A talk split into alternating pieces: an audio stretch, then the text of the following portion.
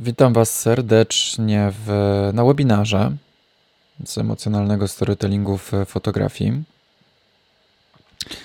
Podczas tego webinaru będziemy omawiać różne bardzo ciekawe tutaj aspekty z fotografii. Wybaczcie, będę sobie pił tutaj e, kawusie w międzyczasie. Mam nadzieję, że to nie będzie Wam e, przeszkadzać.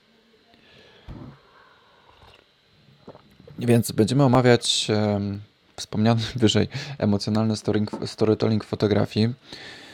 Więc nie przedłużając dłużej, przejdźmy do spisu treści. Już powiem Wam od razu, co będziemy dzisiaj omawiać, z czym to się będzie wszystko jeść i, i o czym tak naprawdę jest ten storytelling, i dam Wam konkretną też wiedzę, w jaki sposób możecie budować swoje e, historie zdjęciowe, które będą przesiągnięte emocjami, dzięki którym będziecie zdobywać całą masę klientów i opowiem Wam też troszkę, jak ta droga moja wyglądała, że udało mi się uwolnić z pracy na etacie, żeby samemu być e, fotografem i przyciągnąć tym samym swoimi opowieściami całą masę nowych klientów.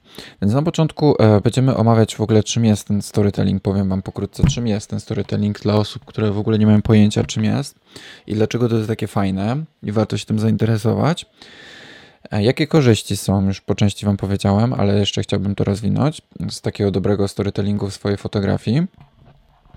Troszkę Wam opowiem o swojej historii, jak to u mnie wyglądało. Nie będziemy się tutaj rozchodzić tak 5 minut, tylko żeby Wam nakreślić, jak to ze mną wyglądało, zanim używałem dobrego storytellingu i potem dopiero jak to było, jak już zacząłem stosować, jak to się moje życie zmieniło fotograficzne i biznesowe. Potem Wam dam konkretne wskazówki, praktyczne rzeczy, i, i które możecie zrobić, żeby stworzyć niesamowitą historię fotograficzną, więc po kolei przejdziemy przez takie rzeczy e, techniczne, ale też e, właśnie związane z tym, jak budować historię, na co zwracać uwagę i takie psychologiczne aspekty, co też wpływa na to, że dana historia jest emocjonalna i wciąga naszego widza.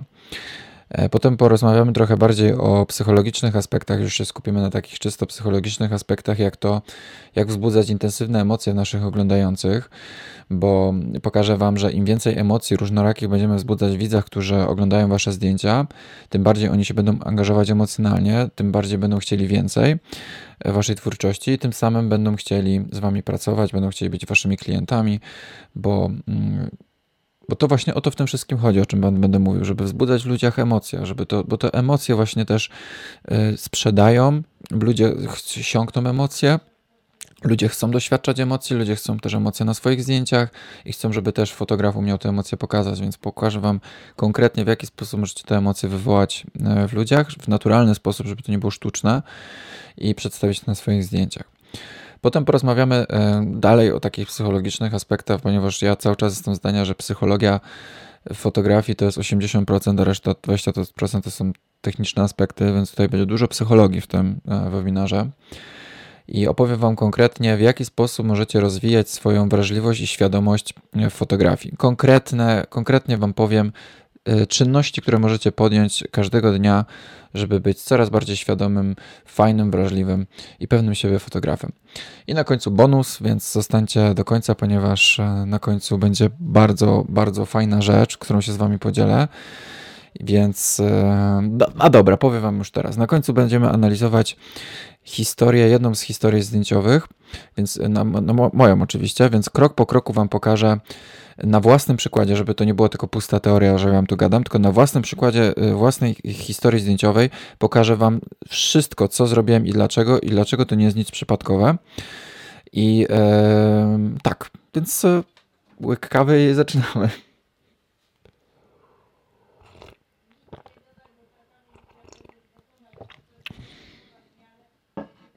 Postawię sobie tu bliżej tą kawę. Dobrze, no zacznijmy w ogóle od tego, czym jest storytelling. Więc e, storytelling możemy wszyscy kojarzyć tutaj z, przede wszystkim z filmów i z bajek, nie? Z bajek Walta Disneya i z filmów, że tam jest jakiś powiedzmy fabuła, czy, czy dobry film, który sprawia, że się wciągamy w daną historię. I nawet w książkach, nie? Fabularnych szczególnie. Znaczy, no nie szczególnie przede wszystkim. Ale Mniej się mówi o tym e, istotnym aspekcie storytellingu w fotografii, a to właśnie ten storytelling sprawia, że nasze historie zdjęciowe są czymś więcej niż tylko zwykłą, e, ładną, powiedzmy, sesją zdjęciową. Więc warto wykorzystać e, właśnie te wszystkie rzeczy, które widzimy w filmach, w bajkach i w powieściach, które sprawiają, że po, e, opowieść jest naprawdę intrygująca warto to wykorzystać również e, w fotografii, w swoim kunszcie fotograficznym, żeby właśnie osiągnąć podobny efekt jak e, przy oglądaniu jakiegoś filmu, którego historia nas zafascynowała. Więc jak możecie zobaczyć, dobry storytelling w fotografii, tak jak już właśnie powiedziałem, jest jak świetna fabuła w filmie, wciąga, intryguje i zostawia takie uczucie niedosytu. To jest też ważne, o tym też będziemy mówić, żeby ktoś po obejrzeniu twojej historii chciał więcej i więcej, wchodził dalej na twoją stronę i chciał coraz więcej tych zdjęć, nie? Więc dobrze opowiedziana historia, inaczej zwana storytellingiem, właśnie potrafi dosłownie wgnieść fotel osoby, która ogląda Twoje zdjęcia. I właśnie najlepsze w tym wszystkim jest to, że tak naprawdę nie musisz robić zdjęcia nie wiadomo gdzie, na Islandii, w Puerto Rico, czy na, w Ameryce Południowej czy Północnej. Przysięgam Ci na wszystko, że możesz zrobić. Yy, przepiękną, przeintrygującą i mega wciągającą historię zdjęciowej, wychodząc tylko na swoje podwórko na osiedlu, na którym wcześniej wydawałoby ci się, że nie ma nic absolutnie interesującego. To jest błąd. Na mojej stronie zresztą sam znajdziesz e, w zakładce tam historię, mój świat, tak to nazwałem. Większość tam, jak nie wszystkie, no nie, nie wszystkie, ale większość moich historii robiłem u siebie na osiedlu albo gdzieś właśnie na wsi, czy gdzieś, gdzie są śmietniki, porzucane śmieci. Możesz zobaczyć, jak e, w miejscach, powiedzmy, które nie mają sobie zagrożu uroku, można zrobić naprawdę ciekawą historię. W jaki sposób to zrobić, będziemy oczywiście mówić dzisiaj o tym wszystko. No powiedzmy troszkę sobie o korzyściach sto dobrego storytellingu. Mam nadzieję, że was to nie wkurza, że ja tą kawę teraz piję.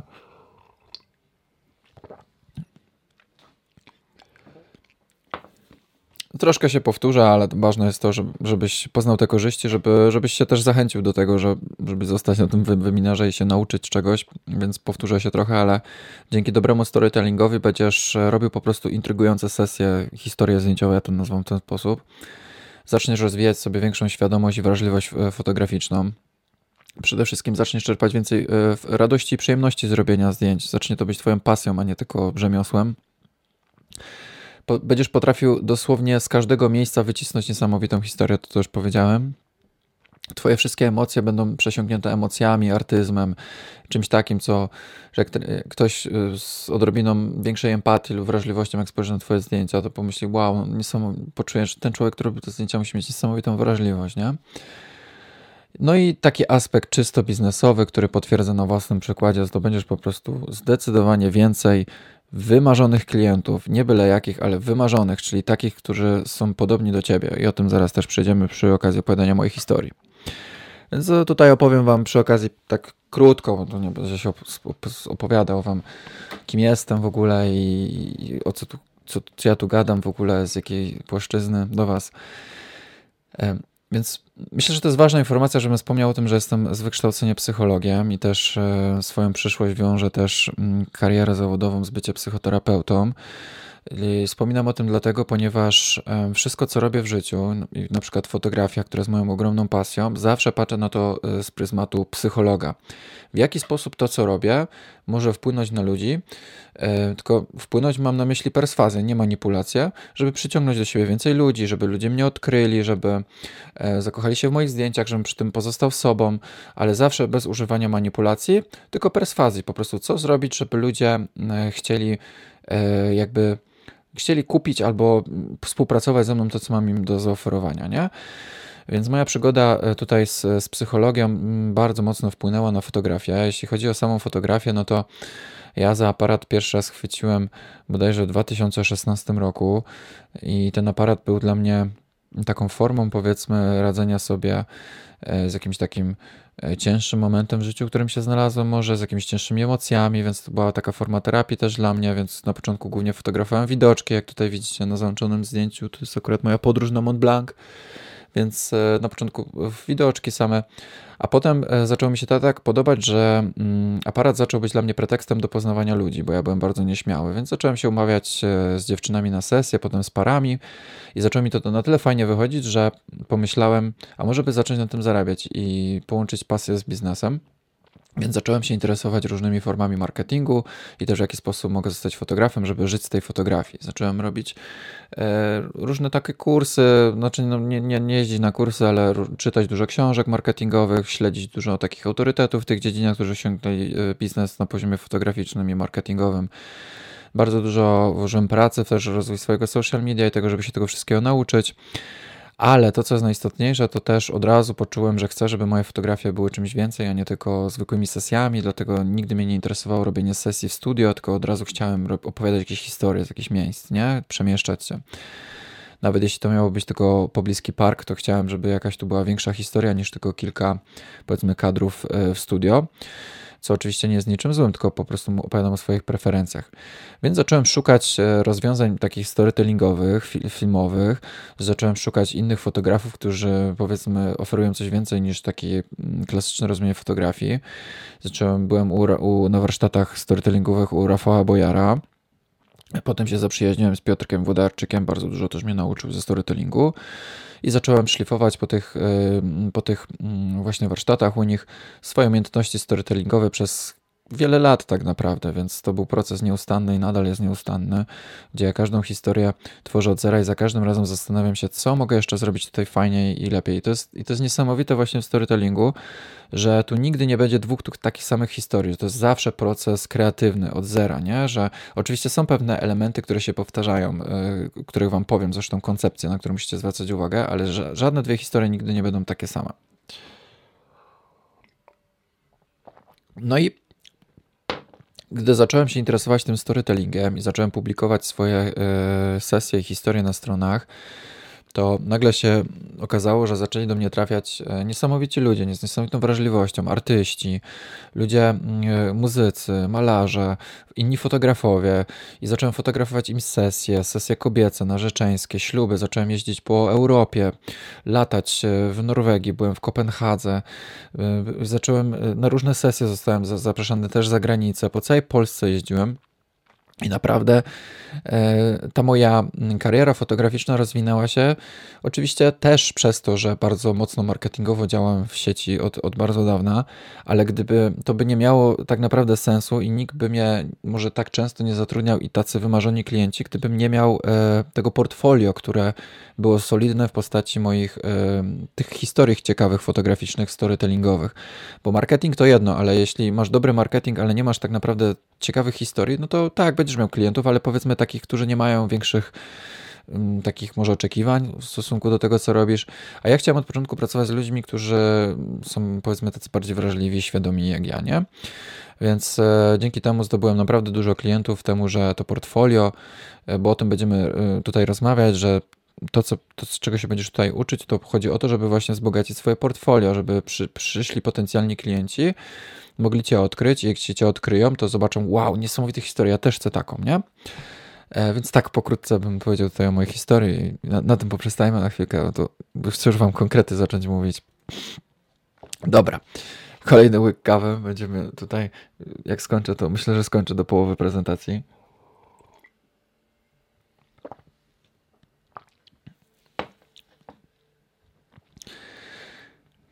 Więc tutaj tak, przechodzimy do dużego rozdziału tej prezentacji, tego webinaru, e, a mianowicie o tym, jak stworzyć tą niesamowitą historię fotograficzną. I tutaj Wam przedstawię konkrety, konkretne rzeczy, które możecie zrobić. I tutaj widzicie spis treści tego, o czym będziemy mówić. Więc nie przedłużając, przechodzimy od razu do pierwszego podpunktu, jakim jest tytuł i opis. Więc e, jak możecie zauważyć na mojej stronie e, internetowej, jak macie te sesje zdjęciowe, które nazywam historiami zdjęciowymi, każda sesja e, ma jakiś tytuł, prawda? I okładkę, czyli tak zwany thumbnail. Zacznijmy od tytułu, bo tu wszystko ma znaczenie, naprawdę, to, to nic nie jest przypadkowe w, tych, w tym, tym, co się tutaj dzieje. Okładka nie jest przypadkowa, tytuł nie jest przypadkowy. Więc tak, zacznijmy od tytułu. W moim rozumieniu ze storytellingowego punktu widzenia, jak tworzę tytuł pod daną historię, czy sesję, jak to nazwiesz, to e, fajnie będzie, jeśli ten tytuł będzie mm, podkreślał emocjonalny aspekt tej sesji, bo to sprawi, że ktoś będzie już na starcie, zanim wejdzie w ogóle w Twoją historię, będzie się już angażował bardziej emocjonalnie w tą sesję, bo ludzie tak po prostu działają i tak, tak samo to w, używa się w reklamach, w marketingu, wszędzie. Podkreślanie produktów, cech danych produktów czy usług e, emocjonalnymi słowami. Więc widzicie, ja tutaj użyłem intymna sesja brzuszkowa, intymny portret kobiecy, emocjonalne odnowienie przysięgi, magiczna sesja w opuszczonym lesie. Więc mogę użyć na przykład tytułu sesja brzuszkowa, nie? Ktoś powie, no sesja brzuszkowa, a używam intymna sesja brzuszkowa, ktoś mówi, wow, to będzie intymna sesja brzuszkowa, to pewnie będzie dużo intymności, sensualności, ciepła, już sobie wyobrażam, no nie? Widzę intymny portret, portret kobiecy, miałbym portret, sesja portretowa, no to nie wiadomo czego się spodziewać. Intymny portret kobiecy i widzisz tą okładkę, do której zaraz przejdziemy, to już się, widzisz ten emocjonalny aspekt który nadajesz. I tutaj też takie słowa jak tajemnicze, niespodziewane, takie wiesz, jak mówisz, tajemnicza y, sesja w, w opuszczonym lesie, to, to, to, już sobie myślisz, wow, co tam się będzie działo, co to za tajemnicza sesja. Rozumiesz, może ci to wydawać takie cheesy powiedzmy, albo takie głupie, ale to naprawdę działa, no, naprawdę działa. Tutaj prostota jest y, kluczem w tym wypadku i tutaj czasem takie najprostsze i najgłupsze powiedzmy rzeczy najlepiej działają, ale po prostu ja nie uważam to za głupie, to jest naprawdę fajne używać tych emocjonalnych zwrotów. Okładka. Tak samo, pokazująca jak najwięcej emocji, takie jak wzruszenie, czułość, radość, intymność, namiętność. Najlepsze jest to, że okładka wcale nie musi pokazywać pozytywne emocje. Może to być coś ciężkiego. Zobaczcie, jak tutaj mam emocjonalne odnowienie przysięgi. Tu jest ciężka emocja, tutaj dziewczyna płacze.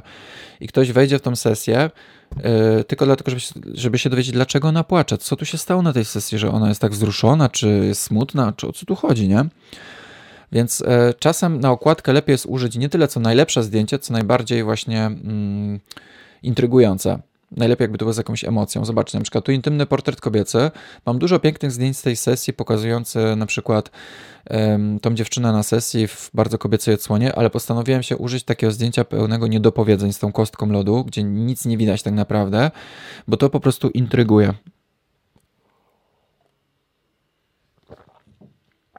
Czyli zdjęcia pełne niedopowiedzeń. Tak samo zdjęcia tutaj, zobaczcie, pełne czułości, intymności, ale też namiętności, para się namiętnie całuje. To, to też jest bardziej atrakcyjne i prędzej ktoś kliknie to, niż e, jak sobie stoi po prostu para obok siebie, czy e, nawet się przytula, bo po prostu namiętność jest silniejszą emocją, nie? Więc tak bym powiedział. Dobra. E, no i tutaj tak na tym slajdzie możecie zobaczyć właśnie o to konkretnie słowa, co mi chodziło, jeśli chodzi o tytuł. Jest jeszcze drugi sposób używania e, tytułu i układki, które ja osobiście stosuję. Więc pierwszy to było to, co już powiedzieliśmy, a drugi sposób to jest używanie abstrakcyjnych, takich bajkowych, mistycznych nawet, pełnych niedopowiedzeń i bez jasnego kontekstu tytułów. O co chodzi? Chodzi o to, że im mniej e, ktoś tak naprawdę wie o co chodzi, tym lepiej, ponieważ tym prędzej kliknie, żeby się właśnie dowiedzieć. Więc zobacz, ja mam tutaj taką e, sesję w poszukiwaniu siebie i mam takie zdjęcie, gdzie dziewczyna trzyma się za gardło, nie widać jej twarzy, ciemne, nie wiadomo o co chodzi. I ktoś może powie, i ktoś przez to, że nie wie o co tu chodzi, właśnie kliknie, żeby się dowiedzieć. I o to w tym właśnie chodzi, jeśli rozumiesz o co mi chodzi. tak samo, e, ja na przykład osobiście jestem wielkim fanem e, klimatów fantazy i takiego, takiego powiedzmy Wiedźmina i różnych takich rzeczy. Dlatego też podążam za swoją pasją i zainteresowaniami i używam to w kontekście fotograficznym, co nie musisz robić, ale pokazuję Ci, że też to działa. I na przykład zobacz, użyłem takiego tytułu jak Smocze Dziecię albo Spotkanie z nimfą jeziorną i stworzyłem całą bajkową otoczkę wokół tego tam w opisie, potem zaraz tylko przejdziemy i ktoś patrzy i myśli, wow, jak, o co tu chodzi, nie? Jaka nimfa jeziorna, co tu się będzie działo? Albo smocze dziecię, co tu się, tu mają jakieś smoki? Nie wiadomo, oczywiście nie ma tu żadnych smoków, ale to jest moja fantazja, moja tutaj e, taka historia mistycy, który sobie dopowiedziałem i to też wzbudza zainteresowanie na starcie, że ktoś sobie może kliknąć, żeby się po prostu dowiedzieć, o co tutaj chodzi. No i dobra, przechodzimy do kolejnego aspektu. Jak już wchodzimy w tą sesję i widzimy tam całą sesję zdjęciową, to u mnie na stronie możecie zobaczyć, że każdą praktycznie sesję i reportaż poprzedza jakiś opis. Możesz pomyśleć, a ale nikt tego nie czyta. Okej, okay, zaraz ci coś powiem na ten temat. Tak, to prawda. Niektórzy nie czytają, bo niektórzy chcą po prostu zobaczyć Twoją sesję, ale gwarantuję Ci, i to świadczą statystyki na mojej stronie, że większość ludzi czyta opis, bo się lubi wczuwać, lubi wiedzieć o co chodzi w danej sesji. Więc ja zawsze piszę opis przed daną sesją. Nie musi to być taki elaborat jak ja, aczkolwiek ja nie lubię elaboraty, bo po prostu lubię pisać, piszę, dlatego też piszę książki. No i dobra, no i co możesz w danej sesji y, opisać, żeby to było fajne, ciekawe i jakby wpłynęło też na twój storytelling, bo o tym tutaj mówimy o storytellingu. Czekajcie, sprawdzę tylko czy mikrofon. Super, wszystko super. Więc przede wszystkim takim podstawowym, najbardziej e, pierwszym opisem, który możesz zastosować w danej sesji, e, to jest po prostu opis danej sytuacji, ale nie taki na zasadzie, no byliśmy tu, poszliśmy tam, zrobiliśmy to i wróciliśmy do domu, zjedliśmy pizzę i poszliśmy spać. Nie, to jest suche. To musi być jakaś historia. Oczywiście możesz to samo opowiedzieć, ale e, żeby to było przesiąknięte emocjami, żeby to był jakiś walor emocjonalny, więc możesz powiedzieć, że tak, poszliśmy do tego lasu, ale oczywiście chciałbym tutaj zaznaczyć, że ja nie jestem e, fanem mm, tutaj bajko e, pisarstwa takiego, że nie mówię o rzeczach, które nie miały miejsca, jeśli opisuję daną sytuację. Więc jeśli byliśmy w lesie i e, nie zastał nas zachód słońca i się nie zgubiliśmy w tym lesie, to nie będę pisał, że zastał nas zachód słońca i się zgubiliśmy tylko po to, żeby było, było ciekawsze. Tylko po prostu powiem, że nie, no nie powiem tego po prostu w tym wypadku. Więc ja, ja nie mówię tutaj o rzeczach, które nie miały miejsca. No i dobra, zobaczcie na przykładzie. Z, z Anią i Kamilem wyruszyliśmy wspólnie do Doliny Aliaszówki w poszukiwanie legendarnego diabelskiego mostu. Już sobie myślisz, wow, jaki, o co tu chodzi, jaki legendarny diabelski most. Zgubiliśmy się ponad dwie godziny w ciemnym lesie przypominającą puszczoną dżunglę. No i tutaj już chcesz się dowiedzieć e, o co chodzi. Już wzbudzam napięcie. I to jest prawda, bo zgubiliśmy się w tym lesie. I od razu rozwiązanie zagadki, że wyobraź sobie naszą radość, kiedy w końcu zobaczyliśmy ten słynny most i faktycznie tam był ten słynny most i faktycznie jest legenda związana z tym mostem, więc to nie jest mój wymysł i faktycznie nazywa się Diabelski Most. I tutaj opisuję e, legendę związaną z tym mostem i o co tu tak naprawdę chodzi, co jest też elementem storytellingu, który pogłębia ciekawość tej sesji. Czytasz to i myślisz, wow, ja już się nie mogę zobaczyć, doczekać, żeby zobaczyć ten legendarny most, o którym tutaj przeczytałem, który ma taką ciekawą historię, nie? I potem ogląda osoba daną sesję, dochodzi do tego mostu i myśli, wow, to ten most, ten most aniołów, nie?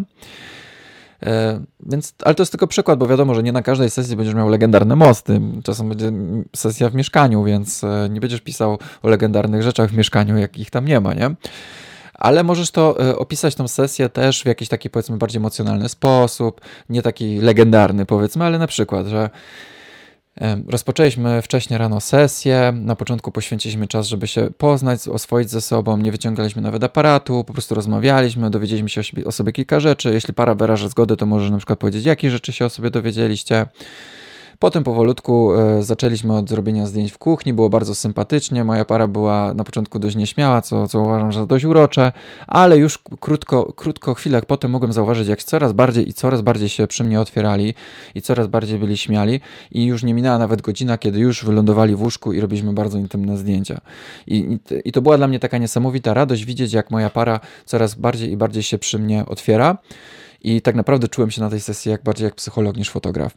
I to jest super opis, co ja ci powiedziałem teraz, a, a wymyśliłem to na poczekaniu, więc myślę, że jak ja wymyśliłem, to ty też możesz. Oczywiście, jeśli to jest prawda, nie? Bo, bo nie mówisz też o rzeczach, które nie miały miejsca lub jeśli nie czułeś się w dany sposób. Ja mówię o swoich personalnych uczuciach. I to jest ważne, żebyś mówił o tym, jak ty się czułeś z danymi rzeczami, bo to też zbliża e, odbiorcę do ciebie.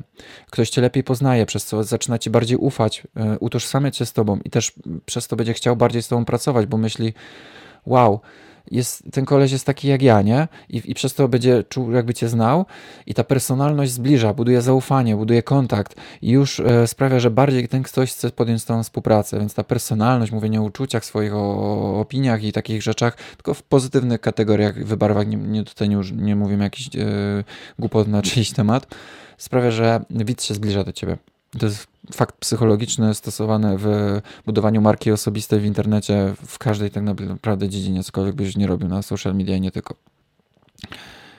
Łyk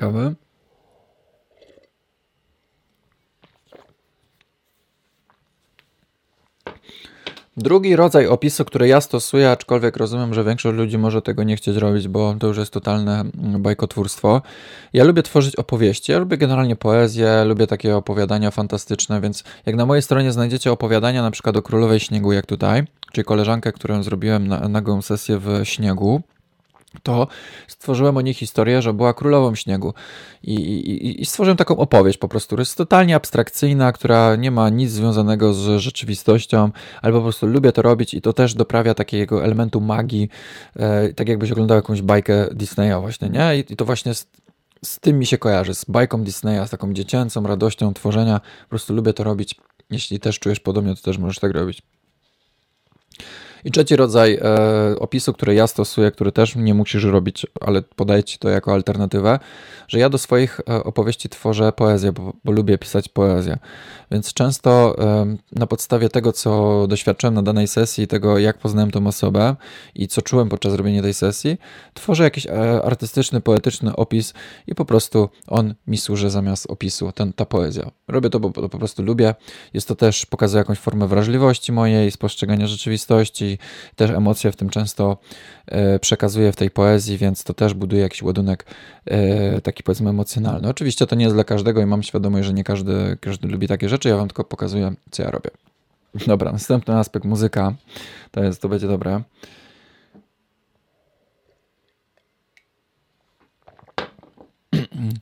Muzyka jest bardzo ważna. Muzyka jest bardzo ważna. Jak możecie zauważyć, przy każdej mojej historii zdjęciowej na zdjęcie, e, historii zdjęciowej na stronie, możecie znaleźć jakiś e, kawałek muzyczny, który jest e, bardzo z reguły emocjonalny. Więc zanim ktoś włączy, oglądnie w ogóle moje zdjęcia, na początku ma zawsze tam przycisk play, żeby puścić tą piosenkę. Z doświadczenia wiem, że to jest świetna sprawa i bardzo pogłębia emocje w oglądających ludziach. Więc e, to, jaką muzykę masz wybrać, to już sobie dobierz e, sam indywidualnie to, co ciebie rusza. Nie muszą to być takie melancholijne, pogrzebowe kawałki, jak to ludzie mówią, jak u mnie. Ja po prostu uwielbiam taką melancholię, uwielbiam emocjonalną muzykę więc używam taką do swoich historii, bo też moje, mm, moje historie są przepełnione melancholijnymi emocjami. I to pogłębia ten nastrój melancholijny. Jak ktoś ogląda moją historię bez muzyki, to powiedzmy doświadczam, doświadcza tych emocji na poziomie tak, e, takim, nie? Tam powiedzmy 70%, ale jak włącza, e, ogląda to z muzyką, którą załączyłem, no to to już rośnie do 90% powiedzmy emocje.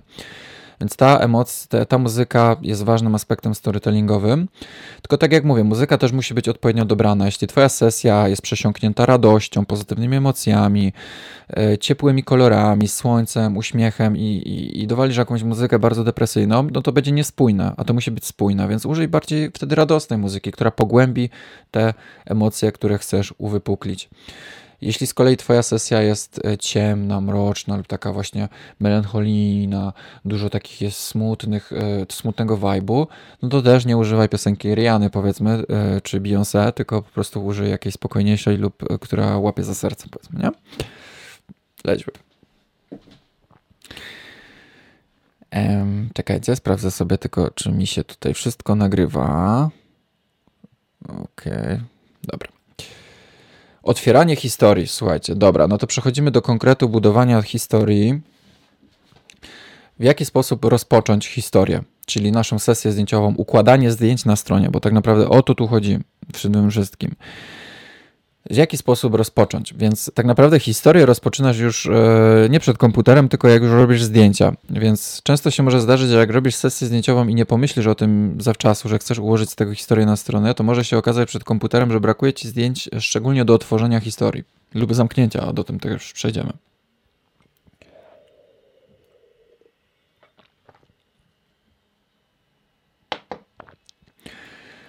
I często się zdarzało tak na przykład, że jak ja zapomniałem e, zrobić takich zdjęć na sesji, to musiałem potem wracać w to samo miejsce i dorobić sobie te zdjęcia.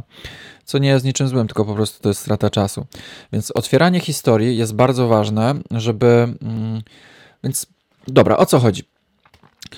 Jak otwieramy historię, to najlepiej jest ją rozpocząć takim szerszym kadrem pokazujący e, daną sytuację, w której się będzie odbywać dana historia, sesja czy tam reportaż ślubny.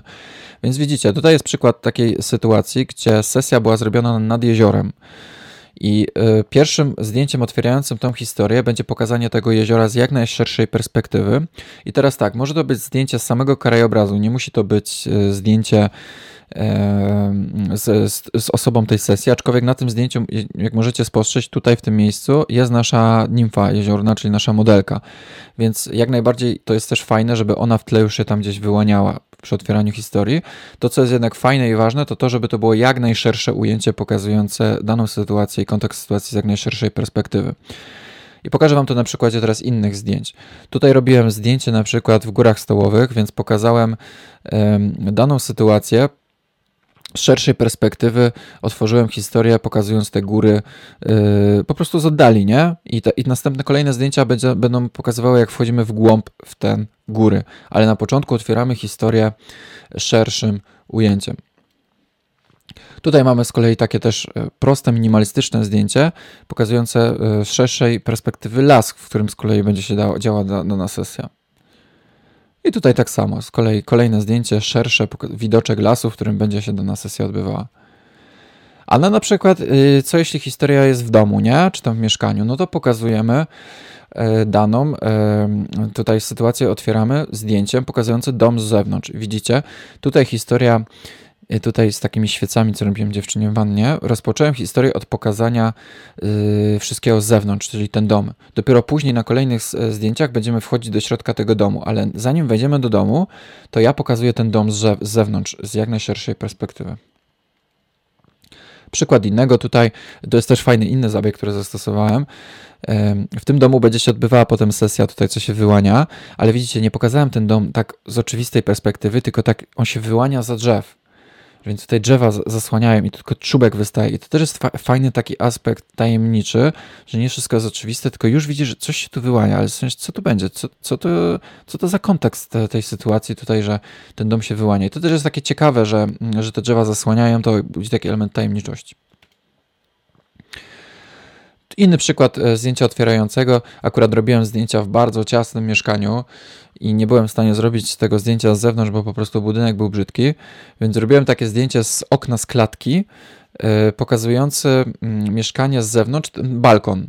Więc możecie, i potem kolejne zdjęcia będziemy wchodzić do środka tego mieszkania, którego tutaj widzicie, więc to też jest fajny taki zabieg. Jeszcze przez okno patrzymy, nie? Czyli taki dodatkowy efekt podglądacza tutaj, o którym też powiem dzisiaj. Tutaj przykład otworzenia historii, którą e, robiłem na Islandii. E, zamiast e, rozpocząć historię już będąc na Islandii, postanowiłem, że rozpocznę ją na lotnisku, że pokażę widzowi cały proces podróży i to też będzie, żeby był świadkiem mojej podróży na tę Islandię, a nie tylko już jak jestem na tej Islandii. Więc rozpocząłem historię od pokazania lotniska z szerszej perspektywy, to jest ważne. No i dobra, mieliśmy rozpoczęcie historii, e, więc teraz przejdziemy od razu do zamknięcia historii. Przejdziemy tak od początku do końca, o co chodzi z zamykaniem historii. Więc tak naprawdę zamykanie historii jest bardzo podobne do otwierania, wbrew pozorom, bo zarówno otwieramy i zamykamy szerszymi ujęciami. E, więc e, jak otworzyliśmy mm, historię w lesie szerszym ujęciem, to też dobrze jest zakończyć tę historię szerszym ujęciem, na przykład też w lesie, ale oczywiście nie tym samym zdjęciem, tylko innym. Innym takim fajnym zabiegiem, który ja lubię stosować e, w zamykaniu historii, i bardzo Wam polecam ten zabieg, jest pokazywanie e, naszych modeli, czy tam pary, czy kobiety, czy kogokolwiek, którzy się oddalają, znikają gdzieś w tle. Zobaczcie, tutaj moja para znika w tle, gdzieś w oddali się tam dróżką idzie, oddala się od nas. Oczywiście szersze ujęcie. Tak samo tutaj, zobaczcie. Jest to bardzo fajny zabieg storytellingowy, żeby tak zakończyć historię, bo zostawia to też uczucie niedosytu, bo ty widzisz, że oni gdzieś znikają i ty się zastanawiasz, gdzie oni znikają, co będzie dalej, a to już koniec historii jest. Tutaj jeszcze zakończyłem historię w taki sposób, że dziewczyna leży w trawie, też szerokie ujęcie pokazujące widoczek i ona też e, jest tutaj pokazana, że sobie leży w tej trawie, jak najbardziej też fajne, fajne zdjęcie, żeby zakończyć daną historię. Tutaj zdjęcie zakończyłem, historię zakończyłem e, brzuszkową w taki sposób w mieszkaniu, było bardzo ciasne mieszkanie, więc nie dało się to zrobić ciaśniej. Że po prostu e, tutaj zasłoniłem drzwiami część obiektywu, dlatego ta, ta przestrzeń po lewej jest taka ciemna. I to jest też taki dodatkowy efekt podglądacza, że ich pokazałem z szerszej perspektywy, jakbym już wychodził z pokoju, nie? Zamykam te drzwi, już zamykam te e, drzwi i oni po prostu znikają. Więc to też jest fajny sposób taki, żeby zakończyć historię. Tutaj nie wiem, czy widzicie cokolwiek, ale mm, mam nadzieję, że tak. E, tutaj zakończyłem historię w taki sposób, że dziewczyna po prostu siedzi przy kominku i e, to też e, pokazuje te szersze perspektywy i takie ciemne zdjęcia. Ciemnymi, z ciemnymi zdjęciami też fajnie skończyć historię, tak jakby zapadała noc, o tym też zaraz powiem. Więc to też jest fajny sposób, żeby zakończyć historię, też w oddali pokazujący taką melancholię, nostalgię, że dziewczyna sobie po prostu teraz odpoczywa po sesji przy kominku, nie? No i dobra, teraz powiedzmy o takim bardzo ważnym aspekcie storytellingowym jak cykl dnia. O co tutaj chodzi? W cyklu dnia chodzi o to, mm, że idealną e, opcją w budowaniu historii jest rozpoczynanie zdjęć tak, jakby zaczynał się wschód słońca, a kończenie historii jakby był zachód. I ta, i ta zasada e, nazywa się właśnie cyklem dnia. I polega ona na tym, przepraszam, muszę się teraz wody napić do.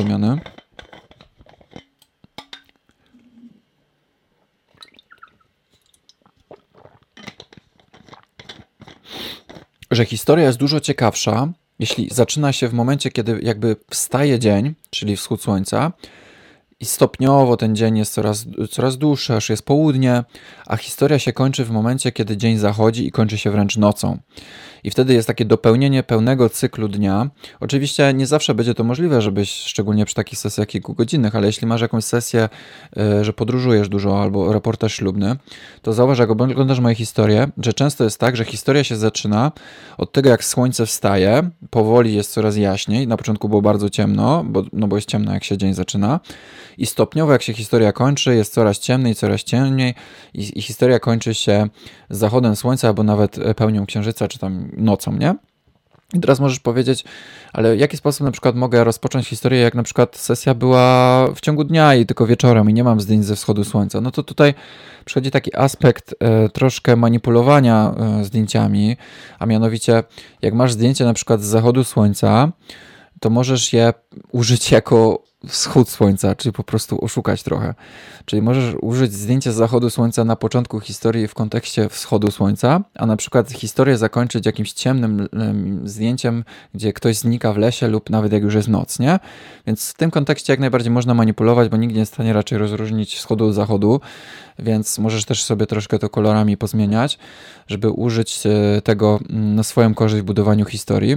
Oczywiście mm, nie warto tutaj za bardzo szaleć, e, żeby używać na przykład zdjęć z totalnie innych miejsc, czasu i sytuacji do budowania historii, aczkolwiek tak też można robić, jeśli to ma naprawdę spójność. Co to znaczy? No na przykład powiedzmy, robiłeś sesję w górach zdjęciową, prawda?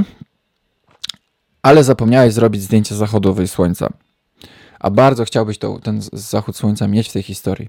Ale kiedyś byłeś w górach, yy, powiedzmy tych samych albo innych podobnych, i, i, nie byłeś na sesji, ale po prostu zrobiłeś zdjęcie zachodowi słońca i wiesz, że masz takie zdjęcie. To jeśli to zdjęcie, yy, możesz to zdjęcie użyć w, tej sesji, mimo że jest zupełnie skądinąd, o ile jest twoje jeśli e, ono jest spójne i faktycznie jakby nie widać tej różnicy, że to są dwa różne miejsca. Możesz tak zrobić. Można pozwolić sobie na taką powiedzmy drobną manipulację w kontekście e, pokazywania danej historii na zdjęć, żeby tą historię urozmaicić, ale to tak jak mówię, to ze zdrowym umiarem, żeby to nagle nie było, że z jednej historii robi się 10 e, różnych, nie? Więc tak. Dobra, i teraz bardzo ważny aspekt storytellingu związany z, z przejściami związane z przejściami. O co chodzi tutaj? Chodzi o to, jak zdjęcia przechodzą przez siebie. Więc jak widzicie, na mojej stronie e, zdjęcia są ułożone jedno pod drugim, nie bez przyczyny, dlatego że tak się po prostu lepiej i ciekawiej ogląda. Ale to, jak te zdjęcia są pod sobą ułożone, jest bardzo ważne. To nie jest przypadek, że te, te zdjęcia nie mogą być przypadkowo ułożone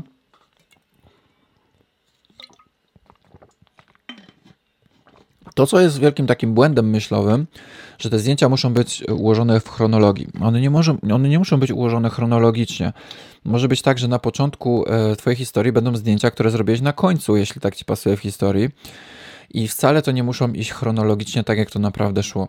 Zdjęcia masz układać w taki sposób, żeby one były przede wszystkim przejściami spójne, o których teraz będziemy mówić, i żeby tworzyły jakąś jedną spójną historię, którą ty chcesz przekazać oglądającym widzom. Ale to nie musi być wcale tak, jak w rzeczywistości było w chronologii, a wręcz rzadko tak jest, jak mam być szczery. Więc tak. W jaki sposób możemy przechodzić e, zdjęciami przez siebie jedno po drugim, żeby to było ciekawe pod względem storytellingowym, żeby to się przyjemnie oglądało, żeby te zdjęcia się przewijało, żeby to wręcz płynęło, nie? żeby ktoś to oglądał i miał wrażenie, że to jest naprawdę fajne. Pierwszym ze sposobów, którym można przechodzić między zdjęciami, jest przejście kształtami. Jest to osobiście bardzo ciężki sposób przechodzenia, więc zacznijmy od najcięższego. I bardzo rzadko się zdarzy tak, że będziesz mógł faktycznie przechodzić tymi kształtami e, częściej niż rzadziej. Chodzi tu po prostu o to, że znajdujesz różne kształty w otoczeniu i przechodzisz tymi kształtami z jednego zdjęcia w drugi. Najczęściej to są podobne kształty, jak tutaj możesz zobaczyć, na przykład koło przechodzi w coś, co jest też okrągłego na następnym zdjęciu. Pokażę to na przykładzie swoich zdjęć, bo tak jest najlepiej. Na pierwszym e, zdjęciu, które ja użyłem pod spodem, na pierwszym zdjęciu możemy widzieć tutaj taki powstaje prostokąt e, na zewnątrz budynku, gdzie, w, gdzie jesteśmy na zewnątrz budynku, w oddali jest jakiś pan stoi i przeszedłem z zewnątrz na wewnątrz kształtem, czyli przeszedłem z zewnątrz budynku do środka budynku za pomocą tego samego kształtu, tego prostokąta. Tutaj widzicie szpara w drzwiach, która powstała.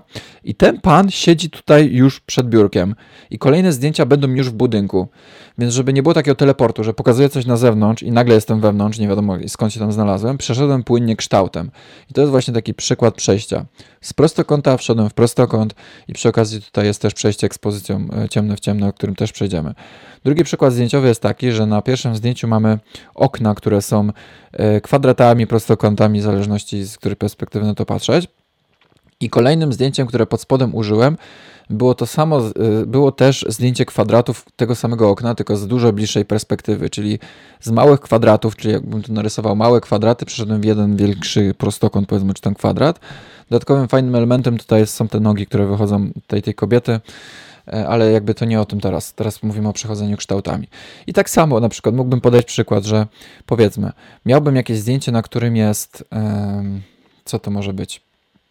Jakieś e, na zewnątrz jakiś budynek okrągły, jakiś posąg okrągły i na następnym, na którym wisi na przykład wianek, a na następnym zdjęciu mógłbym zrobić idealnie proporcjonalne zdjęcie z samego gwianka, który też jest okrągły i przeszedłem okrągłym w okrągłe, nie? O to chodzi w przejściach z kształtami. Kolejny, i to już jest bardzo, bardziej, że tak powiem, no prostszy, ale też e, E, taki mm, no, częściej się stosowany sposób przechodzenia między zdjęciami, przejścia liniami. E, możecie, ja to osobiście robię najczęściej w Photoshopie, takie linie, żeby to było idealnie linia do linii, ale w Lightroomie też się da jak najbardziej. Że zobaczcie, na przykład tutaj e, o co chodzi? O to chodzi, żeby linie się łączyły. Zobaczcie, na przykład mam tutaj zdjęcie deszczówki, która spada i to, że, te, ta, że ten krawędzie tego, tej tego dachu idą przez środek zdjęcia nie jest przypadkiem. I to, że ten dyptyk tutaj, czyli dwa połączone zdjęcia niżej, idealnie łączą się w momencie, kiedy ten dach przecina połowę zdjęcia, to też nie jest przypadek. Zobaczcie, bo ta linia wchodzi w łączenie dwóch zdjęć na dole. Ja to zrobiłem bardzo świadomie i to nie jest przypadek. I z kolei ta linia łączenia się dwóch zdjęć przechodzi w linię y, drzwi na dole.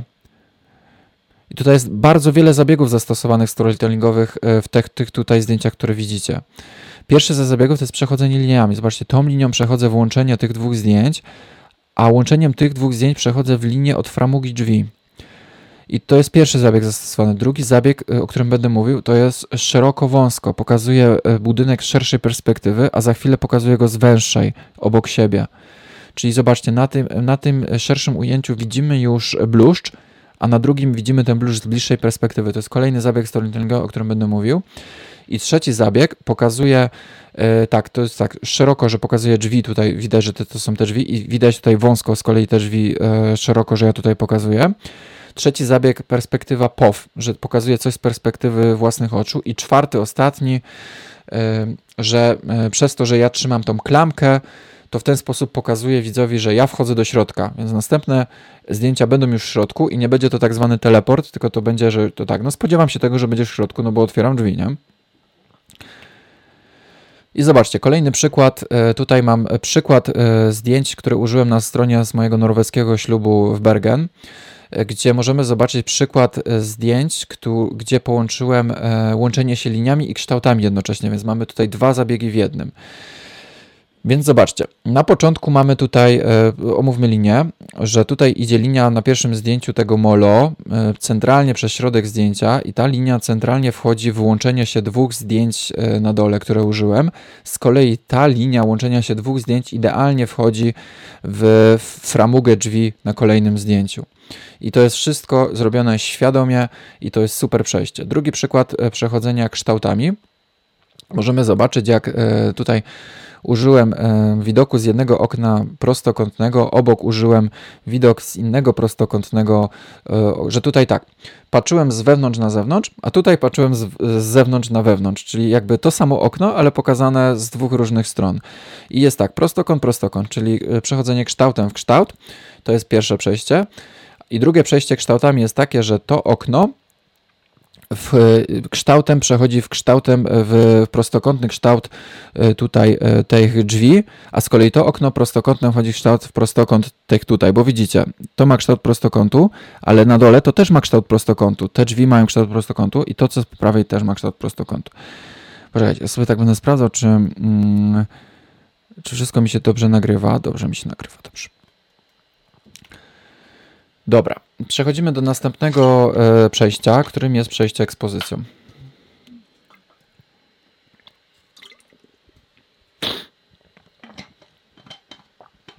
O co tutaj chodzi? Tutaj chodzi o to, że w tym rodzaju przejść przechodzimy ciemnym w ciemne, a jasne w jasne. O to chodzi po prostu, tak najprościej mówiąc. Zobaczcie. Tutaj użyłem... Czekajcie, bo gdzieś kapeć uciekł.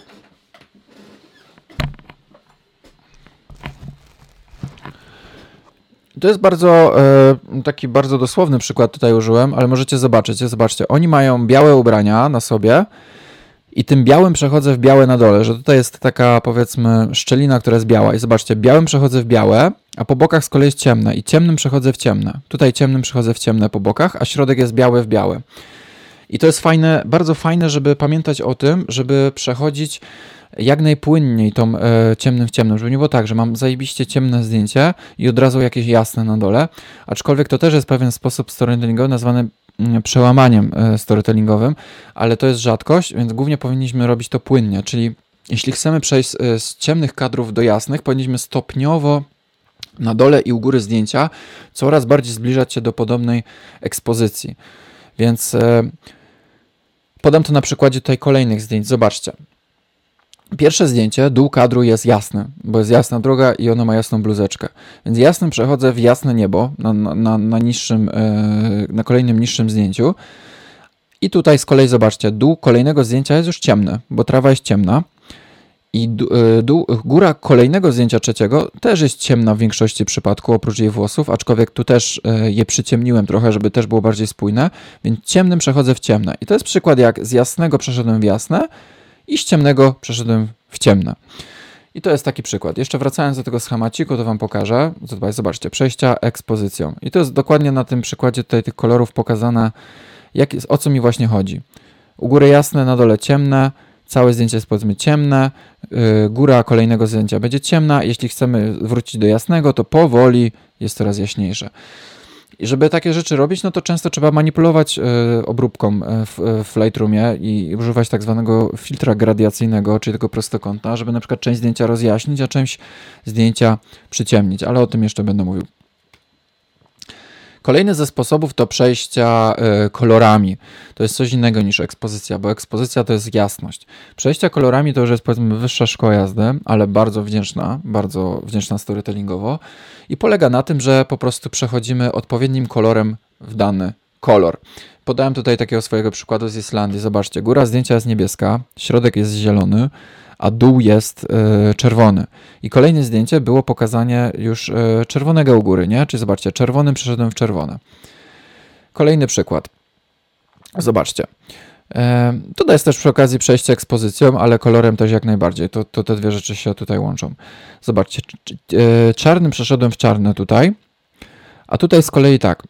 Czarne przechodzi w czarne na tym zdjęciu, czarne przechodzi w czarne, ciemne na tym zdjęciu, a tu jasne przechodzi w jasne na tym zdjęciu. Oczywiście idealne byłoby, jak ona miała bluzkę białą, to wtedy by przechodziło całkowicie białe w białe, no ale rzadko jest tak, żeby było wszystko idealnie, e, a też nie chciało mi się bawić całkowicie zmienianie e, tutaj bluzki na biały kolor, tylko po to, żeby było takie idealne przejście. Ale myślę, że ideę rozumiecie.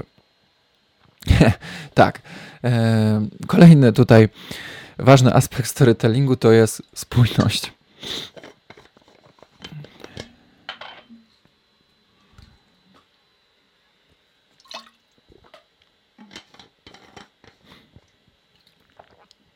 O co chodzi w spójności? Słuchajcie, no tak najprościej mówiąc, jeśli jak obrabiacie daną sesję w jakiejś konkretnej kolorystyce, przypuśćmy w bardziej chłodnej lub bardziej ciepłej, lub używacie konkretnego preseta, to trzymajcie się tylko tego jednego preseta czy tej jednej kolorystyki przez całą tą historię i sesję. Sesja musi być spójna. Jeśli używacie kilku różnych presetów w ciągu jednej historii, czy różnych, różnego balansu bieli, czyli że raz zdjęcia są ciepłe, raz chłodne, e, tutaj używacie vintage'owego presetu, tam jakiegoś innego i każde zdjęcie wygląda jak z innej bajki, to to nie jest dobre. E, więc możecie używać oczywiście różnych presetów i różnych klimatów, ale w różnych sesjach. Jedna sesja ma być w jednym presecie, w jednym klimacie. Kolejna sesja może być zupełnie innym, ale też w jednym. Więc ta spójność jest ważna, bo to ona sprawia, że ktoś ogląda Twoją historię i nie ma takiego what the fuck, co tu się dzieje, nie? Bo jak będziecie stosować różne jakby techniki, obróbki, to ktoś będzie miał takie what the fuck, coś mi tu nie gra. Będzie czuł tak zwany dysonans poznawczy, czyli taką sprzeczność, a nie o to chodzi. Dobra. Kolejny e, fajny aspekt storytellingu to jest wielowymiarowość. Wielowymiarowość to jest, to już dotyczy pojedynczych zdjęć, nie tyle co łączenia ze sobą, aczkolwiek też, gdzie pokazujemy na jednym zdjęciu wiele różnych wymiarów danej sytuacji. O co chodzi? O to chodzi, że możemy się bawić na przykład płaszczyzną, że na pierwszej płaszczyźnie pokazujemy daną sytuację z, z, innej perspektywy, a w drugiej płaszczyźnie dzieje się coś innego, a w trzeciej jeszcze na przykład coś innego. To jest bardzo ciekawe. E, I tutaj najlepiej jest stosować e, wyższe przesłony, żeby całość zdjęcia była ostra. Na tym przykładzie zdjęcia, co tu widzicie, możecie zobaczyć, że na, na, pierwszym planie mamy tutaj e, gości rozmawiających przed kościołem, a na drugim planie wyłania się nasza para wychodząca z kościoła. Jest to dużo ciekawsze zdjęcie niż jakbyśmy pokazali po prostu parę wychodzącą z kościoła, bo pokazuje wielowymiarowość danej sytuacji, co sprawia, że dłużej zawiesimy wzrok na danym zdjęciu po prostu jest to ciekawsze. I pokażę Wam teraz na przykładach innych zdjęć. Tu mamy taki przykład e, bardzo wielowymiarowego zdjęcia, gdzie na pierwszym planie tutaj niewyraźna siedzi panna młoda, ale widać, że to jest ona. I na drugim, trzecim planie tutaj e, siedzą goście, którzy są, rozmawiają, a na ostatnim planie, to co jest ostre i o to mi chodziło, jest obraz, który e, pokazuje który jest sztuką po prostu, pokazuje jakąś mroczną sytuację. I tutaj jest też inny e, zabieg, który zastosowałem celowo, bardzo się cieszę, że ten obraz się tam znalazł, że pokazuje pewną sprzeczność, e, budzi konflikt, o tym też będziemy mówić, bo tak, mamy zdjęcia ze ślubu, a nagle jest jakiś strasznie mroczny obraz tutaj i to budzi takie sprzeczne uczucia i myślisz, ale to jest ślub, ma być radosny, a tutaj jest taki jakiś strasznie mroczny obraz. I dlaczego, nie? O, do tego przejdziemy, dlaczego. Jak przejdziemy do emocji, wam powiem dlaczego. Kolejny przykład wielowymiarowego zdjęcia. Na pierwszym e, planie mamy naszą parę młodą tańczącą, a w tle i na niej skupia się ostrość, bo tak też może być, że nie wszystko musi być ostre. Chłopaków zerkających e, e, z zewnątrz na tą właśnie tańczącą parę młodą. Jest to fajny przykład wielowymiarowości. Kolejny przykład wielowymiarowości. Na pierwszym planie mamy mężczyznę, który się przemieszcza. Dodatkowo mamy aspekt dynamiki. Fajnie, jak zdjęcia są dynamiczne. A w tle sobie siedzi jakiś inny pan, który siedzi na telefonie, że tam coś sam czyta, nie? Czyli y, dwie różne płaszczyzny. Kolejny przykład wielowymiarowości. Na pierwszym planie mamy naszą e, tutaj dziewczynę, która patrzy w stronę swojego narzeczonego, a on tam już na nią zerka, powiedzmy, w dalszej perspektywie, na dalszym planie. Kolejny przykład wielowymiarowości. Dobra, przejdźmy do kolejnego aspektu e, odnośnie przejść. W jaki sposób możecie przechodzić między danymi lokalizacjami z punktu A do punktu B w historii, by by to nie był tak zwany teleport, nie? Bo przypuśćmy, że jeśli sesja nie odbywa się w jednym miejscu, tylko się przemieszczacie, na przykład raz jesteście w lesie, potem w mieszkaniu, albo po prostu jest to reportaż, że najpierw fotografujecie przygotowania ślubne w domu, a potem w kościele, a potem e, na weselu, no to musicie mieć jakieś takie przejścia między tymi lokalizacjami. Znaczy, no nie musicie, ale dobrze by było, e, żeby to było łatwe i, i przyjemne w, w oglądaniu, a nie, nie żeby to było tak, że tak, no oglądamy sobie zdjęcia z domu, i nagle jesteśmy w lesie i ktoś ogląda i się zastanawia, ale jak my się tu znaleźliśmy w tym lesie? Więc, e, żeby przejść do lasu, musimy mieć jakieś przejście między danymi lokalizacjami. I teraz właśnie Wam powiem, w jaki sposób możemy to zrobić. I zobaczcie, na przykład na przykładzie tutaj.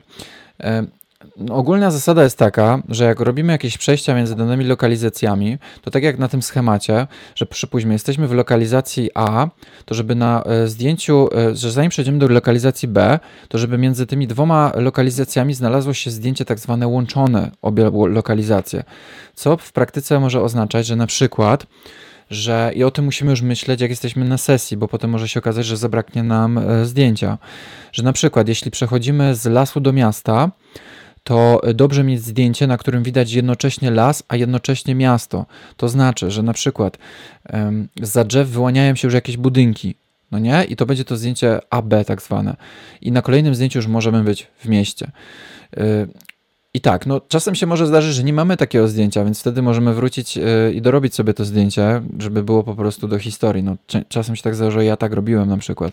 Podam wam to na przykładzie swojej historii y, z Islandii. Zobaczcie, mam tutaj zdjęcie Tutaj są kolejne zabiegi, nie tylko, nie, nie tylko ten zabieg między lokalizacjami. Ja będę mówił, co tu się dzieje.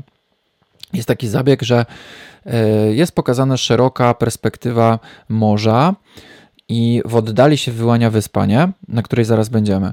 I drugi zabieg, który y, zastosowałem, to tak, pokazałem wyspę z szerszej perspektywy, no i na kolejnym zdjęciu już jestem na tej wyspie, już widzimy, że jesteśmy na tej wyspie, no bo jest jakby statek w porcie, więc jakby widać, że już dopłynęliśmy, no bo tutaj jesteśmy na statku, co też wynika z poprzednich zdjęć. To jest pierwszy zabieg. Drugi zabieg, który zastosowałem, to właśnie zabieg łączony dwie lokalizacje.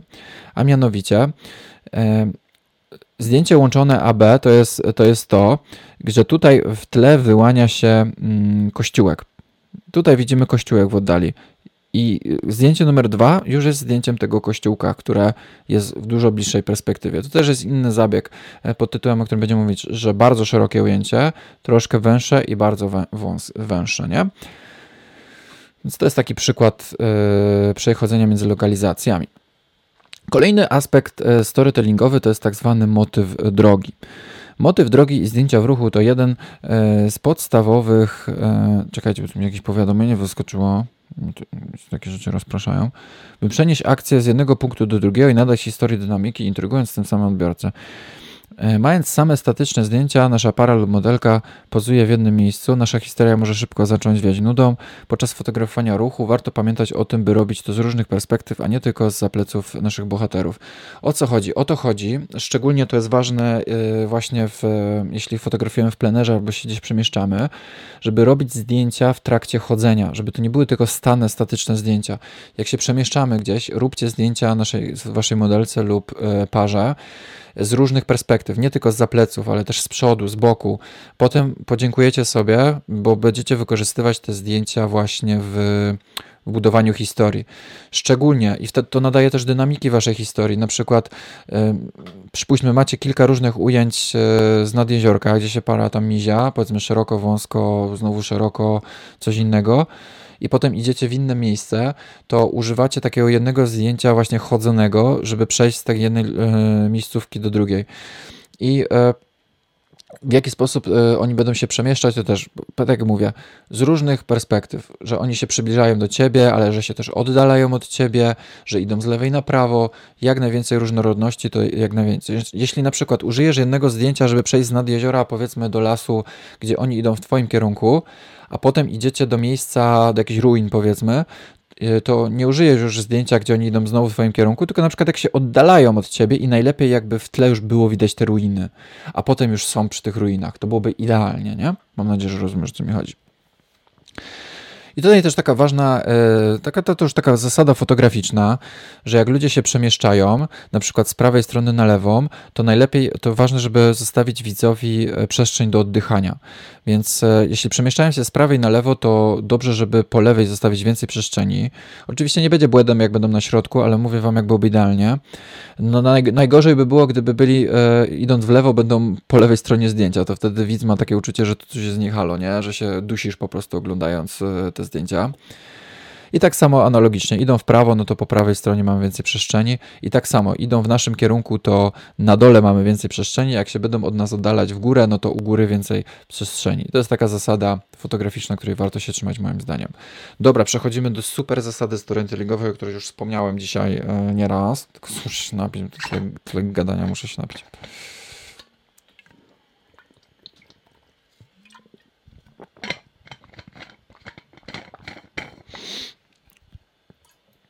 Zasada najważniejsza chyba, jedna z ważniejszych w budowaniu historii, która, której się trzymam na każdym kroku. Zasada szeroko, wąsko, detal. Zasada ta polega na tym, tak w skrócie mówiąc,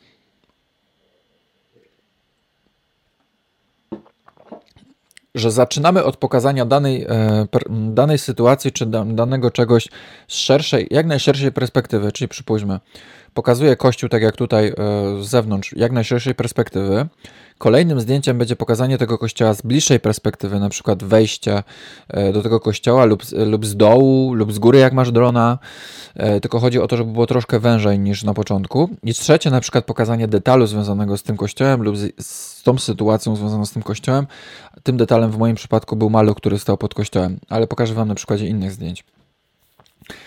Zobaczcie, e, jak to wykorzystać na przykład w środku w mieszkaniu. Pokazałem e, tutaj regał książek z, z krzyżem, tutaj jest też fajna symetria który, żeby pokazać kontekst sytuacji, szeroki, szerokie zdjęcie pokazane z wieloma książkami i kolejnym e, tutaj zdjęciem przejścia to będzie ten, ten krzyż, znaczy no to jest inny krzyż, ale to jest nieistotne i książka to też jest ważne, zobaczcie, jest wiele książek i jedna z tych książek, którą wyciągnęliśmy, to, znaczy no tak nie było, ale no taki jest kontekst sytuacji, wyciągnęliśmy z regału postawiliśmy na, na stole z, z krzyżem i tutaj z wodą święconą, no bo to był motyw błogosławieństwa podczas przygotowań.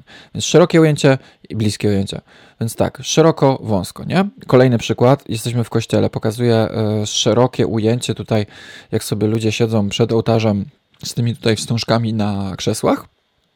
I, I, innym przejściem do, od razu do detalu będzie pokazanie tej wstążki z tego krzesła, jednego z tych krzeseł, więc szeroko, wąsko, od razu detal, nie? Więc tak, możemy to e, podsumowując, zastosować tą zasadę w przypadku e, szeroko, e, wąsko, detal, czyli trzy zdjęcia, albo najczęściej jest tak, że po prostu szeroko i wąsko. Nie musi to być w formie trzech zdjęć, może być w formie dwóch. I warto o tym pamiętać, bo to super, super zasada. Bardzo polecam Wam tą zasadę, jest super. Sztuka nie, niedopowiedzeń, słuchajcie, to jest bardzo fajna, bardzo, bardzo super rzecz psychologiczna i nie tylko żeby stosować jak najwięcej niedopowiedzeń w swoich historiach e, fotograficznych, że czasem jest lepiej coś właśnie nie pokazać, niż pokazać od razu wszystko. Na przykład, jak robicie sesję aktową, to bardzo fajnie, zanim pokażecie tą nagość, jest pokazać dużo e, tej nienagości, nagości zakrytej. Dlaczego nagość zakryta jest bardziej intrygująca niż sama nagość? Dlatego, że właśnie fajnie jest często coś nie pokazać, niż coś od razu pokazać. Oczywiście ta nagość może się pojawić, jeśli to jest sesja aktowa, tylko fajnie jak zbudujesz najpierw napięcie, zanim od razu pokażesz wszystko na talerzu, to zanim to pokażesz, to pokaż najpierw, jak do tego doszło, że tak było. I pokażę Wam na przykładzie. Zobaczcie, na przykład tutaj miałem taką sesję aktową i na początku pokazuję tako, takie zdjęcie tajemnicze, gdzie się odbija kawałek ciała mojej modelki w lustrze, że nawet jej głowę uciąłem specjalnie, co też budzi jakiś taki niepokój może i zastanawianie się, dlaczego ja uciąłem tą głowę, co tu się dzieje, no nie? I inne przykłady y, takich zdjęć, gdzie jest dużo niedopowiedzeń i teraz Wam omówię każde z tych zdjęć. Pierwsze zdjęcie, zobaczcie. Modelka leży bardzo mocno y, tutaj taka wypięta, ściska z, z, powiedzmy tam yy, prześcieradło za swoją głową i zastanawiasz się, co tu się dzieje. Mm, czy ona przeżywa jakiś ból, czy podniecenie, czy, czy nie, czy po prostu tak się wygięła. I to jest właśnie o to chodzi, żeby widz nie wiedział, żeby się musiał domyśleć, albo żeby musiał przejść i o to nam chodzi do oglądania dalej, żeby się dowiedzieć. Drugi przykład po prawej, e, gór, prawym górnym rogu. Dziewczyna siedzi mm, skulona i też się zastanawiasz, o co tu chodzi. Czy ona jest smutna, czy jej się coś stało, E, czy tak naprawdę sobie odpoczywa. Im więcej to emocji wzbudza i tym bardziej e, się człowiek zastanawia nad tym, co tu się tak naprawdę dzieje, tym lepiej. Bo to właśnie budzi zaintrygowanie, że ktoś ma ochotę dalej oglądać Twoje zdjęcia. A o to w tym chodzi właśnie. Kolejny e, kadr, lewy dolny róg, gdzie dziewczyna ściska mocno prześcieradło i to też jest zdjęcie pełne niedopowiedzeń, bo nie wiesz dlaczego.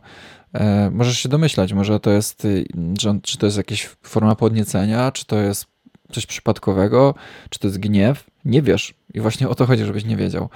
I ostatnie zdjęcie, które pokazuje nam formę niedopowiedzeń, gdzie tutaj akurat użyłem przykładu, często tak robię, że chowam w głębokim cieniu e, osoby, które fotografuję, że im mniej pokazuje, tym lepiej. Że im bardziej musisz się domyśleć, tym lepiej. To tak zwana, powiedzmy, nie umiem wypowiedzieć tego słowa, slitehue e, fotografia, gdzie E, pokazujesz na przykład tylko kształt ciała, a reszta jest schowana w cieniu. I to jest bardzo fajny zabieg, e, budujący właśnie niedopowiedzenie i tajemniczość. No i tu masz kolejny przykład takiego niedopowiedzenia, gdzie dziewczyna trzyma się za gardło, wszystko ciemne, nie widać twarzy, nie wiadomo o co chodzi. I właśnie o to chodzi, żeby nie było wiadomo o co chodzi.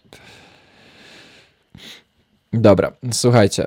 O, przerobiliśmy takie najbardziej podstawowe, główne aspekty budowania storytellingu. Oczywiście tego jest dużo, dużo, dużo więcej, ale nakreśliłem tą sytuację tylko. E, przechodzimy teraz do budowania emocji na zdjęciach. Skupimy się głównie teraz na emocjach, co też jest bar bardzo, bardzo ciekawe. Przepraszam.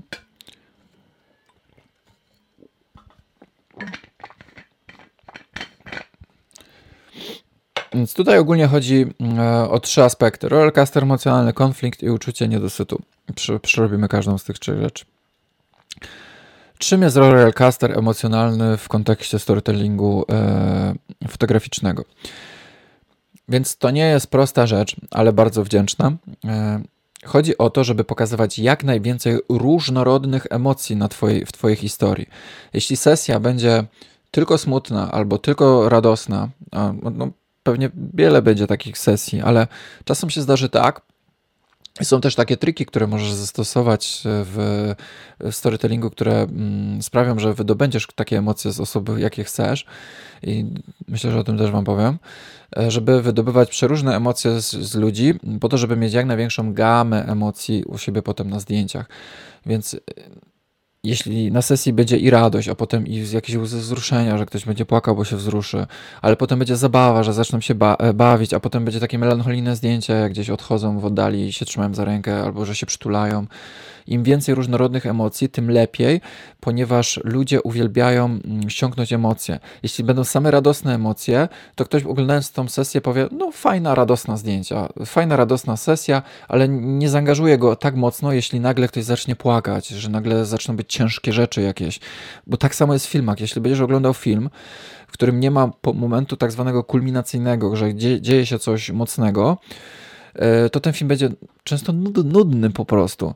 A, a, a to, co jest w filmach ciekawe i to wszyscy reżyserowie wykorzystują, to to, że powiedzmy, nawet przy komedii dzieje się coś radosnego, ale potem dzieje się jakiś dramat, żeby po to, żeby potem rozwiązać ten konflikt, a propos konfliktu, zaraz przejdziemy, żeby był szczęśliwy zakończenie, bo każdy oczekuje szczęśliwego zakończenia, więc po to zbudzasz konflikt, do którego zaraz przejdziemy, żeby mm, ktoś czekał i obejrzał do końca sesję, bo chce zobaczyć, jak to się skończy.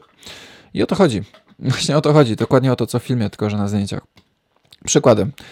Zobaczcie, no ktoś może pomyśleć, no choroba dwubiegunowa. No nie, no nie choroba dwubiegunowa, świadomy zabieg storytellingowy.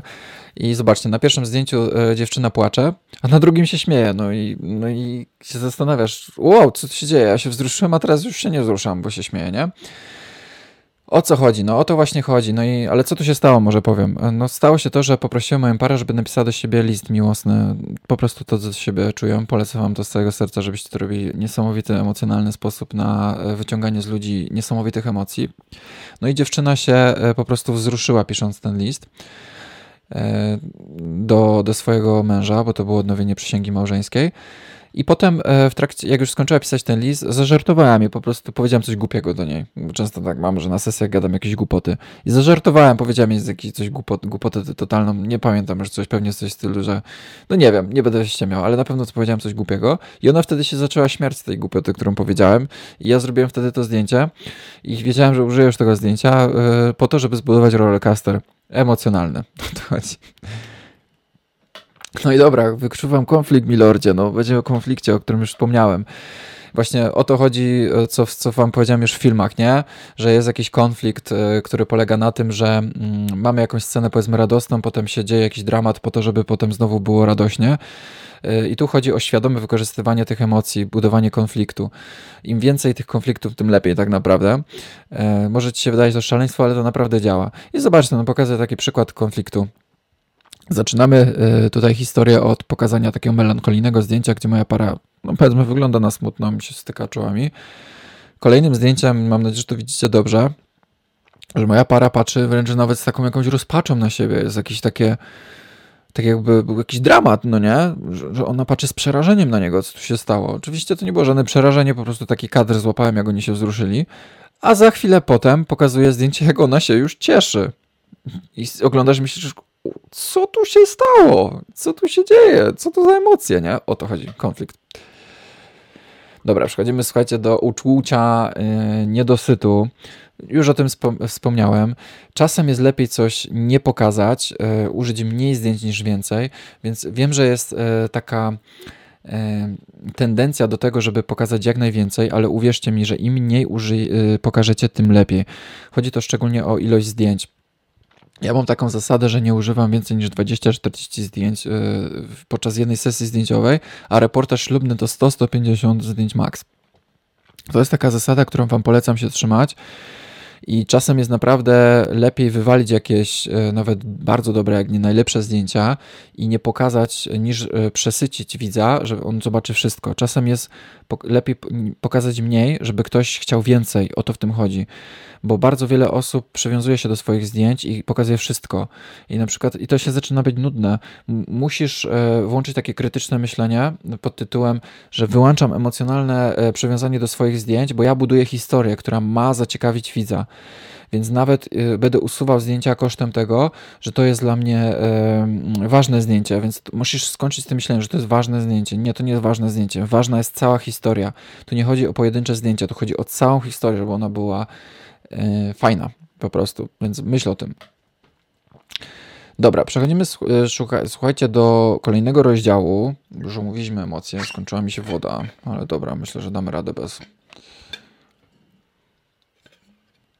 Jakim jest e, rozwijanie swojej wrażliwości, świadomości fotograficznej, bo co z tego, że macie tutaj wiedzę storytellingową, fajną, jak e, nie macie takiej sobie, powiedzmy, artystycznej mm, wrażliwości. I dlatego to jest ważny tutaj rozdział, który chciałem poruszyć, żeby rozwijać sobie tą wrażliwość, takie widzenie szerzej, no nie, widzenie głębiej. Wam podam teraz konkretne techniki, w jaki sposób możecie to zrobić. Więc jedna z takich e, technik na rozwijanie swojej wrażliwości e, i świadomości jako fotograf to po prostu. Oczywiście wszystkim, o czym teraz będę mówił, ja sam robię od wielu lat, więc to nie jest tak, że ja wam daję rzeczy, których sam nie robię. Wyjdź z domu z aparatem i po prostu zacznij szukać minimalizmu w otaczającym cię świecie. Prostych kształtów, prostych symetrii, odbić e, w lustrach, w, w, w oknach, rzeczy, na które na co dzień nie zwracasz uwagi, które mijasz obojętnie, bo jesteś zajęty swoimi sprawami. Załóż sobie słuchawki na uszy, pójść swoją ulubioną muzykę, która cię rusza i po prostu pozwól się oddać tej wodze fantazji. Takie samotne wyjścia z aparatem pomagają naprawdę niesamowicie w, w, rozwinąć wyobraźnię. I nawet nie chodzi o to, że masz wyjść w konkretnym celu. Twoim celem ma być po prostu spacer fotograficzny, jak ja to mówię. Idziesz na miasto, na osiedle, gdziekolwiek, obserwujesz otaczający cię kształt, świat i szukasz tych yy, kształtów, co ci powiedziałem. Szukasz przejść liniami i myślisz, w jaki sposób mogę przejść yy, liniami z tego, yy, jak zrobię tu zdjęcie. Zrobiłem zdjęcie, powiedzmy, tego budynku, który jest symetryczny. Na środku jest linia, bo przechodzisz drzwi. I teraz, jakie kolejne zdjęcie mogę zrobić związane z tą sytuacją, żeby przejść liniami? Tak samo zrobiłem zdjęcie powiedzmy czegoś okrągłego, to poszukam czegoś w pobliżu, co też jest okrągłe. E, poszukam przejść ekspozycją, poszukam przejść kolorami, poszukam e, na przykład, tak, przechodzę z miasta do parku, to zastanowię się, w jaki sposób mogę tą historię ułożyć, żeby pokazać przejście z miasta do parku. Aha, Brzegowy powiedział, że mm, najlepiej jak na jednym zdjęciu będzie jednocześnie drzewa i, i budynek, to wtedy zrobię przejście z miasta do parku. Myśl o tym. I możesz w ten sposób ćwiczyć właśnie swój storytelling, budując e, takie samotne wyjścia z aparatem, i oczywiście możesz to udostępniać u siebie na blogu, ja tak robię i się chwalić e, swoim e, rozwojem storytellingowym I, i to też pokazuje innym ludziom, że to jest twoja pasja, że się rozwija, że szukasz, że jesteś artystą, że, że eksplorujesz tą fotografię uliczną, która jest niesamowicie rozwijająca właśnie ta fotografia uliczna, nie? Tutaj podaję taki przykład e, kilku zdjęć ze swoich samotnych wyjść, bo naprawdę dużo takich wyjść miałem. Część z nich jest właśnie opublikowana u, mnie na stronie, możesz sobie poglądać moje samotne wyjścia. I zobacz, no wyszedłem w nocy, zrobiłem zdjęcie takiego minimalistyczne, takiego drzewa, który został tak fajnie podświetlony po, e, przez lampę. Fajny kształt, symetria. Zrobiłem zdjęcie e, samolotu, który leciał na niebie, który jest też fajnym, minimalistycznym zdjęciem. Zrobiłem zdjęcie swojego cienia, który odbił się na tle tutaj e, wielkiej ściany kościoła z kamieni, więc szukałem jakichś takich fajnych, minimalistycznych e, kadrów, które też mnie rozwijały po prostu. I tutaj takie powiedzmy ćwiczenie bonusowe dla chętnych, do czego Cię zachęcam, to żeby szukać e, minimalizmu w otaczającym Cię świecie dalej, żeby zbudować na przykład swoją e, historię zdjęciową z jakichś takich z jakichś swoich wycieczek. No na przykład, właściwie to już powiedziałem już o tym, e, po prostu możesz to zrobić. E, E, na przykład idziesz na spacer ze swoją dziewczyną, czy tam z chłopakiem i, i właśnie spróbuj stworzyć tą historię z tego wyjścia, tak jakbyś tworzył historię swojej pary klientów. Zacznij od tworzenia tych historii ze swoich takich wyjść i na przykład możesz wykorzystać swoją dziewczynę lub chłopaka do budowania takich historii. Najlepiej jak właśnie będziesz, będziesz miał kolegę, koleżankę lub chłopaka, dziewczynę, która po, po, pomoże ci być twoim modelem w budowaniu historii. Albo swoje zwierzę, na przykład psa. Psa też możesz użyć, jeśli masz powiedzmy posłusznego psa, który stanie w miejscu i będzie stał przez chwilę. Dobra, kolejny taki sposób na rozwijanie swojej wrażliwości, tam powiedzmy świadomości, to, to już taki sposób, który możesz robić z domu. Zacznij eksplorować i szukać osób, które, e, których umiejętności opowiadania zdjęć Ci się podoba. Więc po prostu tutaj w poszukiwaniu inspiracji, ludzi, którzy mm, robią podobne rzeczy jak ty, po prostu najlepiej jak będziesz robić to na Instagramie lub Pinterestie i możesz to robić poprzez wyszukiwanie różnych e, hashtagów. Więc e, najpierw sobie wpisuj różne hasztagi fotograficzne. U mnie na blogu możesz znaleźć całą masę tam w dziale blog, e, blog dział blog i tematyka marketing. Tam jest taki jeden, napisałem artykuł fotograficzne hasztagi nie tylko, znajdziesz całą masę fotograficznych hashtagów po których możesz znaleźć e, zdjęcia różnych fotografów. I oglądaj sobie zdjęcia tych fotografów i jak któryś przykuje Twoją uwagę, przeglądnij e, portfolio tego fotografa. Jeśli Ci się podoba, wejdź, może ma stronę internetową, wejdź na jego stronę internetową i może się okazać, że on robi przepiękne historie i się zainspiruj. Zapisz sobie ją, jego stronę internetową w, porad, e, w notatniku i analizuj, w jaki sposób on tą historię ułożył. Możesz moje tak analizować, jak Ci się podoba. Zobacz, jak te kształty przechodzą, jak te linie, no nie? Po prostu się inspiruj.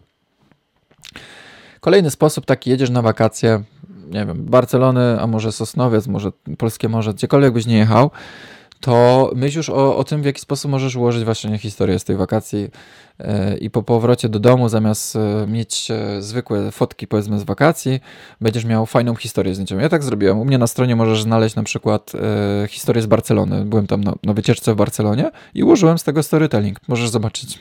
Jest, jest to wszystko u mnie na stronie. Albo na, e, na Mont Blanc, tylko że akurat na Mont Blanc wtedy jeszcze nie, nie umiałem nic ze storytellingu, więc te zdjęcia po prostu są bardziej przypadkowe. Innym z takich sposobów to jeśli twoja rodzina wyraża spo, e, podczas spotkania powiedzmy na świętach, czy nie wiem, idziecie do wesołego miasteczka, czy widzisz się ze znajomymi na wyjściu na piwie, czy gdzieś, jeśli twoja, y, twoi znajomi i rodzina wyrażają na to oczywiście zgodę, to możesz spróbować ułożyć historię z tego spotkania, na którym jesteście, na przykład na pikniku, czy gdzieś. Możesz wykorzystać to rodzinne spotkanie jako pretekst do poćwiczenia swoich umiejętności storytellingowych. No i teraz już takie zadanie dla bardziej odważnych, dla takich ludzi, którzy powiedzmy, no, nie boją się już takich hardkorów, aczkolwiek nie chcę nikogo namawiać tutaj do, do hardkorów, które mogą się skończyć na przykład, yy, no niemiło dla czasem, bo niektórzy sobie mogą tego nie życzyć. Fotografia uliczna, no nie, żeby mm, wychodząc na spacer, używać ludzi do, do swojej historii, fotografując ulicznie ludzi z ukrycia, lub pytając ich o zgodę przed lub po. No, przed trochę to nie ma sensu, bo wtedy nie będą się zachować naturalnie, ale jak im zrobisz zdjęcie i uważasz, że jest fajne i chcesz je użyć, to możesz po y, zrobieniu tego zdjęcia podejść do tej osoby, pokazać to zdjęcie, zaproponować, że jej wyślesz to zdjęcie i czy możesz sobie je użyć, nie? Więc możesz być jak prawdziwy y, reporter. A co jeśli ktoś ci zwróci uwagę albo powie, że nie chce, no to po prostu grzecznie usuniesz i idziesz dalej, no i tyle. Nie ma problemu. Dobra, słuchajcie, przerobiliśmy takie najważniejsze aspekty z, mm, ze storytellingu. Tego jest naprawdę dużo więcej i teraz chciałem Wam o tym powiedzieć. E, zostańcie jeszcze chwilę, bo e, na końcu teraz chciałbym Wam powiedzieć trochę o swoim kursie, ale po, po tym, jak Wam opowiem o swoim kursie, omówimy jedną historię, e, którą krok po kroku i pokażę Wam na żywo na przykładzie, gdzie użyłem tych linii, przejść kolorami, ekspozycją. Wszystko Wam pokażę na żywym przykładzie na swojej sesji, tylko chciałbym Wam powiedzieć o, o jednej rzeczy. Mam taki, stworzyłem kurs po prostu, fotograficzny z emocjonalnego storytellingu, w którym, w którym tak naprawdę jest całą moją wiedzą i doświadczeniem fotograficznym w opowiadaniu historii które znajdziecie to w, w tym kursie, który stworzyłem internetowym. I czym się charakteryzuje mój kurs? No przede wszystkim tym, że mm, leży na takiej fajnej platformie, e, do której, będziecie mieli dostęp w każdej chwili. Będziecie mieć bezterminowy dostęp do tej platformy. Jest na nim 51 wykładów w formie wideo, ponad 8 godzin moich materiałów wideo, gdzie was uczę storytellingu i fotografii. Regularna aktualizacja, dostaniecie certyfikat, Możecie dostać moje wsparcie e, na każdym etapie, jeśli będziecie potrzebować czegoś się dowiedzieć. Dostaniecie dostęp do zamkniętej grupy dyskusyjnej. I o czym jest ten kurs? No przede wszystkim jak już e, dostaliście wstęp, jest właśnie o, o storytellingu, jest, tylko jest dużo bardziej rozbudowane, zdradzam dużo więcej rzeczy. Mówię o konkretnych też e, takich powiedzmy marketingowych rzeczach, które sprawiają, że te historie jeszcze bardziej są intrygujące, że można dotrzeć do jeszcze większej ilości ludzi. Więc jest to po prostu to, co Wam przedstawiam teraz, tylko dużo bardziej, szerzej rozbudowane. I przede wszystkim to, co jest najfajniejsze w tym kursie, moim zdaniem, to to, że omawiam bardzo wiele, kilkanaście, chyba nawet kilkadziesiąt swoich historii, krok po kroku miłosnych i kobiecych. E, omawiam swoje historie z, ze szczegółami, z, z każdym szczegółem od samego początku do końca omawiam. Jest analiza którą tam znajdziecie, więc możecie się tym zainspirować i dokładnie zobaczyć, co ja tam zrobiłem i dlaczego, nie? I dla kogo jest ten kurs? No jest, jest to zarówno dla początkujących fotografów, którzy nie mają zielonego pojęcia o fotografii, ale chcieliby się nauczyć wszystkiego od zera, ale jest też dla bardziej zaawansowanych osób, które robią powiedzmy już dużo sesji zdjęciowych, ale brakuje im tego czegoś, czegoś więcej, co sprawi, że będą mieć więcej klientów, że ich praca będzie bardziej artystyczna, że chcieliby, żeby ich to bardziej cieszyło, żeby to było bardziej związane z pasją. Więc to zarówno dla początkujących totalnie fotografów, jak i dla takich już starych wyjadaczy, powiedzmy. Więc e, jest to dla ludzi, którzy być może robią ładne już zdjęcia, ale nie wiedzą, jak je ułożyć w jakąś jedną ciekawą, spójną całość, żeby ta historia zawierała dech w piersiach, yy, oglądając to jak dobry film na, na stronie. Jest to dla osób, które są zmęczone tym, że ich zdjęcia powiedzmy nie wzbudzają większych emocji i chcieliby, żeby wzbudzali większe emocje, czy cały czas mówimy o emocjach. E, jest to dla osób, które poświęcają dużo czasu na naukę fotografii, a i tak czują, że kręcą się w kółko, więc po prostu dostaniecie konkrety, co macie zrobić bez owijania w bawełnę. Po prostu chcesz mieć więcej potencjalnych klientów i ludzi, którzy będą podziwiać cię jako artysta. To jest oczywiste. Jest to dla ludzi, którzy często są zestresowani przed sesją lub czują, że błąkają po macku, nie wiedzą co zrobić, stresują się przed sesją, o Boże, jakie ujęcia na sesji mam zrobić, gdzie mam pójść, co dalej, z jakiej perspektywy, z jakiego ujęcia zrobić dane zdjęcie, więc tu dostaniesz po prostu scenariusz, nauczę Cię praktycznych umiejętności, które sprawią, że po prostu staniesz się bardziej pewnym siebie e, fotografem, więc jeśli brakuje Ci systematyczności, konkretnego planu działania, który ułatwi Twoją pracę jako storytelling i fotograf, to ja ci dam ten plan po prostu i, i narzędzia do tego, żebyś się już nie musiał stresować. Więc jeśli ci brakuje y, wyobraźni, masz taką często pustkę w głowie, że co, co, dalej, nie, jakie ujęcie dalej, no to tutaj e, przekujesz dzięki temu kursowi e, swoje pomysły w działanie. Jakie wymagania trzeba mieć, żeby zrobić kurs?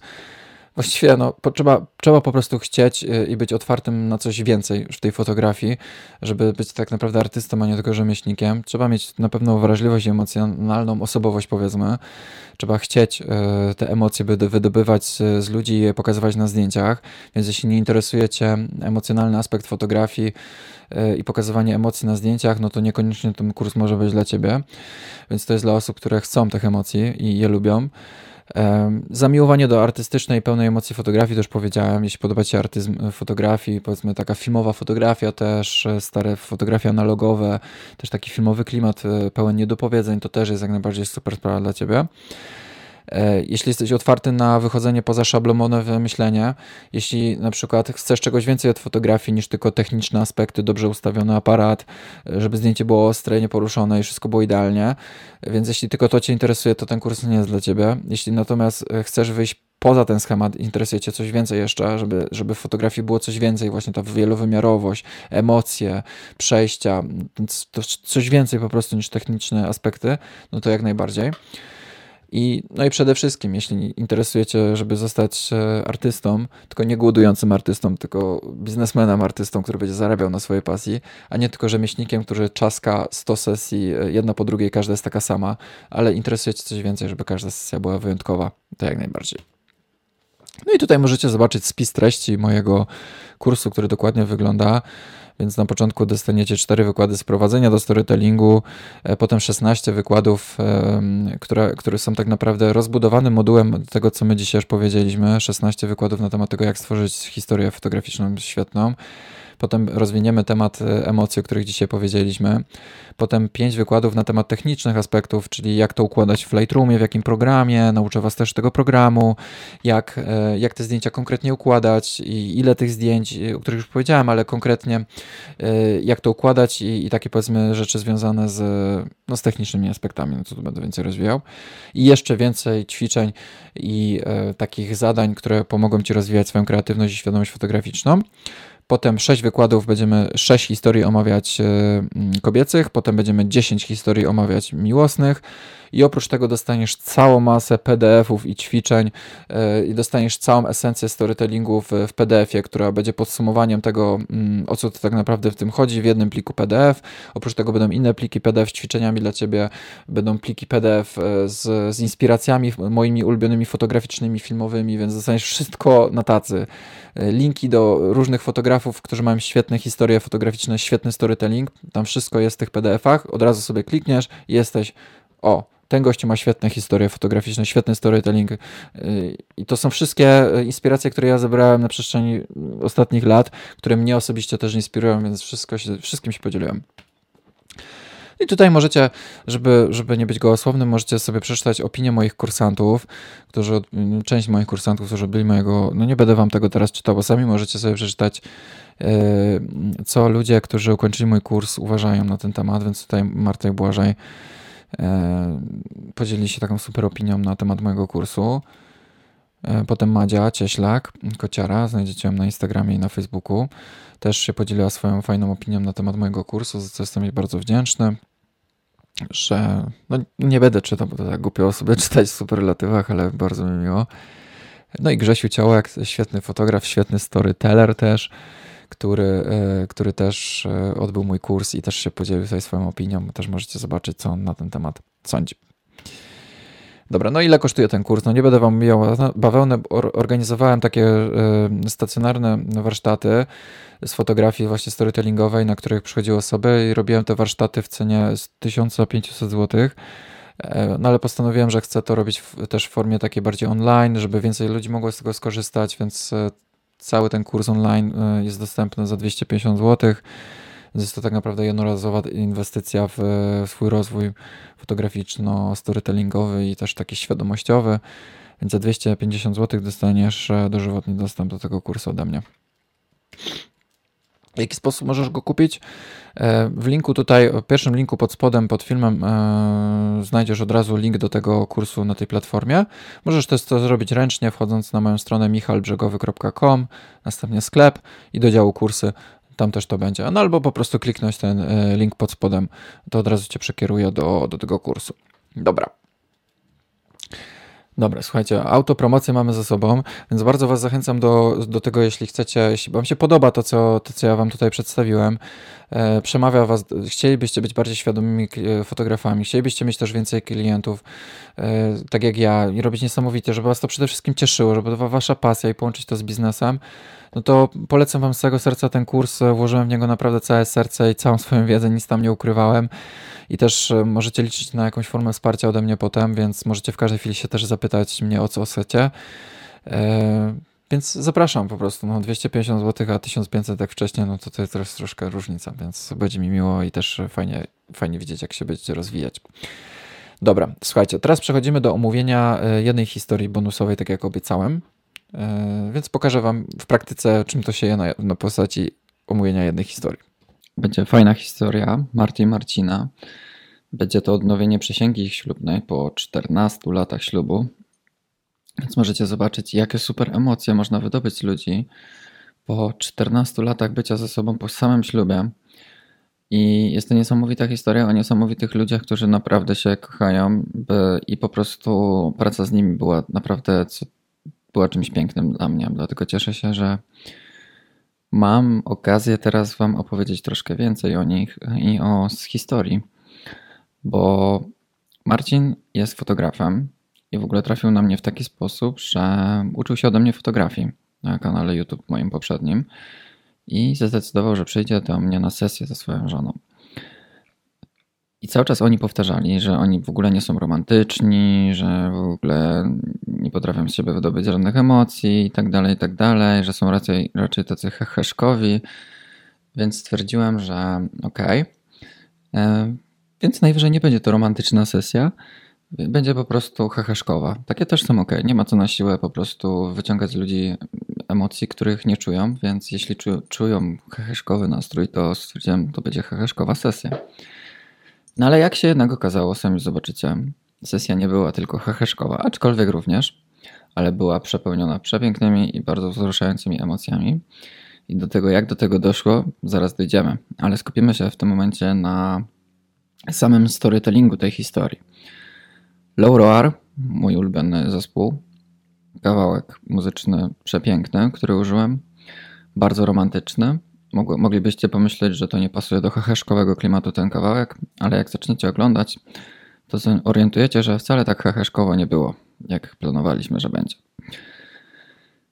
Słuchajcie, użyłem zdjęcia tutaj ciemnego na początku, czyli rozpoczynam znowu historię od ciemnego ujęcia, czyli zobaczcie, znowu ciemno, cykl dnia rozpoczynam ciemnym ujęciem. To, co możecie zobaczyć już na pierwszym zdjęciu, to to przede wszystkim otoczenia, czyli możecie zobaczyć w tle las, a na dole kadru odbicie lasu w wodzie, czyli to już nam daje sygnał, że to jest jakiś staw. I w tle już na pierwszym zdjęciu wyłaniają się moje białe ludki, czyli Marcin i Marta, które się przemieszczają. Kolejnym zdjęciem, które użyłem, jest samo odbicie lasu w wodzie. Przez co jest to super przejście. Zobaczcie, tak jakby to była kontynuacja tego stawu, tylko z innej perspektywy. I powstała bardzo fajna iluzor, iluzja taka powiedzmy, że te drzewa w, w odbiciu przechodzą w te drzewa w odbiciu dalej i są do góry nogami dodatkowo. Bardzo spodobał mi się ten efekt, dlatego zdecydowałem się użyć to zdjęcie. Dalej już jest kontynuacja tego, tutaj tej pierwszej sytuacji, gdzie on, on, oni się przemieszczali i dalej widzicie, że się przemieszczają i dalej jest bardzo ciemno. I fajne jest to, tutaj w tym zdjęciu, to to, że dookoła jest ciemno, a oni są ubrani na biało, przez co fajnie to, ten kontrast było tutaj podkreślić. Dół zdjęcia mocno przyciemniłem, dlatego że kolejne zdjęcie jest z kolei e, u góry mocno ciemne, dlatego to przejście, zobaczcie, ciemne w ciemne jest bardzo płynne. I tutaj, jak możecie zobaczyć, znowu, widzicie, oni się przemieszczają w lewą stronę, więc znowu zasada, że po lewej stronie zostawiam więcej wolnej przestrzeni. No i na następnym zdjęciu oni sobie już przycupnęli przy tym jeziorze. Widzicie, oparli się czołami o siebie. Jest to bliższe ujęcie, więc zupełnie inny kat niż był wcześniej. I to już sugeruje nam jakiś romantyczny nastrój. Wcale tu heheszków nie ma. Kolejnym ujęciem jest ujęcie, kiedy po prostu oddaliłem całą sytuację. Stanąłem po drugiej stronie stawu i stworzyła taka się przepiękna symetria i ich odbicie w wodzie. Widzicie, to wszystko, oni są na środku kadru i w jednej i w drugiej e, osi. Przez, I ta symetria po prostu jest taka bardzo Wes Andersonowa, która bardzo mi się podoba. E, dlatego to, jest to klasyczne zdjęcie, ale po prostu mi się bardzo podoba. Czyli podsumowując, blisko, bardzo daleko. No i teraz słuchajcie, będziemy ich przeprowadzać w inne miejsce, dlatego znowu klasycznie użyłem chodzonego zdjęcia. W tle widzicie, że tam jest ten staw i oni się oddalają od tego stawu, więc jak najbardziej to ma kontekst sytuacyjny, storytellingowy, e, ma sens. Więc bardzo ważne jest też, e, jak robicie taką historię, taką sesję, którą wiecie, że potem z tego chcecie zrobić historię, to skupiajcie się właśnie na robieniu takich zdjęć chodzonych też, że jak wiecie, że mm, sesja odbywa się w kilku miejscach, więcej niż jednym miejscu, to róbcie zdjęcia też, jak oni się przemieszczają z tego miejsca, tak żeby było w tle to, co było wcześniej i tak, żeby było w tle to, co jest Następne, czyli na przykład jeśli robiliście zdjęcie nad jeziorem, to zróbcie to zdjęcie, jak oni się od tego zdjęcia, od tego jeziora oddalają i gdy następnym punktem będzie powiedzmy jakaś, jakaś budowla, to zróbcie zdjęcie, gdzie oni się zbliżają do tej budowli, ale na przykład jeszcze widać kawałek lasu. To wtedy to przejście storytellingowe będzie jak najbardziej fajne i poprawne. Wracając jednak do naszej historii, możecie zobaczyć, jak połączyłem dwa zdjęcia w kwadrat Czasem robię to w kwadrat, czasem robię to w pion, czasem to robię w poziomie. To wszystko zależy od zdjęcia i od tego, jak mi intuicja podpowiada. Nie ma tu zasady, jaką figu, jak, jaki kształt zdjęcia użyję. To wszystko zależy od tego, jak mi intuicja podpowiada. Zobaczcie, połączyłem dwa zdjęcia, czyli klasyczny zabieg szeroko i blisko. Możecie zobaczyć, że to jest dokładnie ta sama sytuacja, jak oni, e, jak on ją niesie na baranach Martę. Tylko z tym, z tym są różnicą, że to jest bardzo szerokie zdjęcie, a to jest bardzo bliskie, więc połączenie tych dwóch zdjęć jest jak najbardziej poprawne. Plus łączenie tych dwóch zdjęć idealnie przechodzi przez środek, gdzie oni się znajdują na poprzednim zdjęciu, co jest jeszcze, jeszcze fajniejsze jeszcze fajniej podkreślające całą tą sytuację. Tym samym zobaczcie, że przechodzimy fajnie z ciemnego już na taki cykl dnia, już środek dnia, gdzie ta biała, białe ich koszule fajnie się łączą z tym białym, przepalonym niebem tutaj. I możecie cały czas, teraz możecie zobaczyć, że oni cały czas się gdzieś przemieszczają. Idą co prawda wzdłuż e, stawu, ale jest to już inny staw, jest to inna sytuacja. I świadczy to, na, na przykład możecie zobaczyć to po tym, że na przykład jest już zupełnie inne światło. Tam było światło bardziej takie nie wiem jak to nazwać, tu było światło bardzo, z innej strony po prostu światło pada, zobaczcie, tu za nimi jest światło, a tutaj już jest, czyli można wywnioskować, że albo są po innej stronie jeziora, czy tam stawu, czy albo są przy innym stawie. Tak czy siak, yy, prawda jest taka, że byli przy innym stawie. To, co też fajnego tutaj e, wyszło, to zobaczcie, że na pierwszym planie jest brzoza. I znowu pod, wchodzi ten efekt podglądacza, że wychylamy się za drzewa, żeby tam sobie kicnąć na nich, zobaczyć. Czyli jest to bardzo taki fajny efekt, gdzie możemy się wczuć i zobaczyć, jakbyśmy ich podglądali. No i oni sobie idą w naszym kierunku. I teraz możecie zobaczyć, że nagle została sama Marta. Marta siedzi tutaj na środku kadru, na samym dole. Siedzi, jeśli się dobrze wpatrzymy, to możecie zobaczyć, że coś pisze. I teraz kolejnym ze zdjęć będzie przybliżenie tej sytuacji tylko z innej perspektywy i, i pokazanie na pierwszym planie e, jej męża. I kolejnym ze zdjęć będzie taki detal pokazany, co Marcin pisze.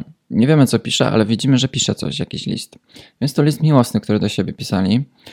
I Fajne jest to w tym tu, że niby jest ta sama sytuacja, oni siedzieli, w ogóle nie zmieniali pozycji swojego ciała, a ja chodziłem wokół nich i robiłem im zdjęcia. I każde z kolejnych zdjęć, które zobaczycie, jest z zupełnie innej perspektywy. Więc tutaj mamy Marcina, który pisze, tu z kolei mamy teraz e, Martę, która pisze i, i zdecydowałem się użyć GIFa, żeby było bardziej dynamicznie, bo tu było statycznie. I kolejne zdjęcie, które mamy, to pokazanie Marty z drugiej strony, bo tu widzimy jej tył głowy, a tu widzimy z kolei teraz jej przód i reakcję na to, co napisała, czyli wybuch, wybuch radości, czyli pojawia się tutaj emocja radości, ekstazy. Kolejnym ze zdjęć jest oddalenie sytuacji i znowu przepiękna wieloplanowość. Na pierwszym planie tym razem widzimy Martę, a e, na drugim widzimy e, Marcina i są teraz z przodu. Wcześniej możecie zobaczyć, że było dokładnie odwrotnie, więc jest różnorodność zachowana fajna. I zobaczcie, jak teraz, tu był heheszek, to teraz tu jest ogromne wzruszenie. Czyli znowu zaczynamy bawić się emocjami i zaczynamy złudzać skrajne emocje w oglądającej e, osobie tą historię. Czyli wnioskujemy, że to już jakieś emocjonalne rzeczy tu się dzieją. Bardzo piszę emocjonalne rzeczy na tej kartce. No i w końcu przechodzimy do momentu czytania listu. I teraz możemy zobaczyć, jak Marta czyta list e, Marcinowi. Jest tutaj kadr zwrócony na Marcina, czyli jego reakcja na, na jej słowa. Teraz obracamy sytuację i pokazujemy z kolei Martę i nie dość, że jest e, zmieniony kadr i perspektywa z Marcina na Martę, to jeszcze dodatkowo przybliżyliśmy ujęcie, bo tu było troszkę dalej i widzimy ogromne wzruszenie e, ogromne wzruszenie na twarzy Marty, gdzie Marcin z kolei teraz czyta jej list, bo tutaj czytała mu Marta list, teraz czyta Marcin jej list i ona bardzo się wzruszyła na, na jego słowa, które mu przeczytała i to co, i teraz mamy emocje wzruszenia. A teraz mamy emocje ekstazy, czyli znowu, zobaczcie, znowu się bawimy emocjami, znowu dwie skrajne emocje, znowu powstaje konflikt, czyli znowu jest ciekawie. I dodatkowo się oddaliła trochę, troszkę sytuacja, bo tu bliżej. I teraz jeszcze bardziej oddalamy sytuację. Zdjęcie jest troszkę ciemniejsze, pod słońce robione. E, widzimy ich całą sylwetkę. Klasyczne ujęcie, gdzie się po prostu stykają czołkami, bardzo takie melancholijne. Czyli znowu zmiana emocji z ekstazy na bardziej melancholijną, wyciszoną. I zobaczcie, i znowu wracamy do ekstazy, po prostu cały czas jest rollercoaster emocjonalny.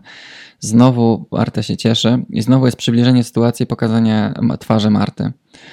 I znowu, słuchajcie, zmiana emocji jest po prostu głębokie przytulenie, głębokie wzruszenie. Czyli jak tu było pokazana Marta, to teraz jest perspektywa na Marcina, gdzie ona po prostu przytula mocno Marcina po przeczytaniu listu.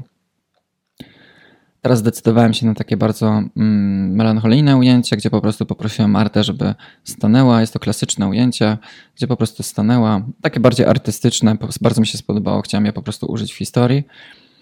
I kolejnym ze zdjęć jest, użyłem takie zdjęcie, gdzie mm, następstwo i tej sytuacji, gdzie ona stoi sama przy stawie, jest to, że Marcin do niej podszedł i to on stanął dokładnie tak samo jak ona. I dodatkowo powstała fajna wieloplanowość, gdzie Marta stoi e, na pierwszym planie, a na drugim stoi Marcin. I oboje stoją i patrzą w tym samym kierunku. Jest to dość dziwne zdjęcie, bo oglądający się zastanawia, czemu oni tak dziwnie stoją, co tu się dzieje. I to dobrze, bo, bo jak ktoś tak pomyśli, że tu jest coś dziwnego w tym, to znaczy, że będzie chciał oglądać dalej, żeby się dowiedzieć, o co tu chodziło w tej sytuacji. O to nam chodziło, żeby ktoś się chciał dowiedzieć, co jest dalej i oglądał dalej historię. No i na kolejnym zdjęciu możecie zobaczyć, jak e, oni się już zeszli ze sobą, usiedli sobie na pobliskiej ławeczce jest to po prostu takie zdjęcie pokazujące ogromną czułość między nimi. I teraz możecie zobaczyć na tym zdjęciu, że ich dłonie e, dotykają się tutaj, na tej ławce. Dlatego na kolejnym zdjęciu zdecydowałem się pokazać detal tych dłoni. Najśmieszniejsze w, w, tym jest to, że to zdjęcie zrobiłem w zupełnie innym miejscu niż zrobiłem to. Ale właśnie storytellingowo mi się tak to, tak mi się to układa, że postanowiłem właśnie pokazać następstwo tej sytuacji, zbliżyć właśnie na zdjęciu, pokazać dłonie. Potem zdecydowałem się z kolei na zdjęcie, które też zostało zrobione w innym momencie, właściwie GIF, gdzie Marta położyła swoją głowę na kolanach e, Marcina i on po prostu ją delikatnie smyrał. Czyli znowu pozostałem przy motywie dłoni, tylko że tym razem wprowadziłem Martę do tego motywu, jak on ją smyrał. I cały czas my, oglądając te trzy zdjęcia, mamy poczucie, że jesteśmy na ławce, no bo siedzimy, czyli na tej ławce tutaj. Dlatego też w tym momencie oddalam całą sytuację i pokazuję tą ławkę z dużo szerszej perspektywy, tak jakbyśmy, tak jak, i teraz widz ma takie trochę przeczucie, jak mogłaby się tym zdjęciem zakończyć historia. Mogłaby, ale się nie kończy. Historia kontynuuje dalej.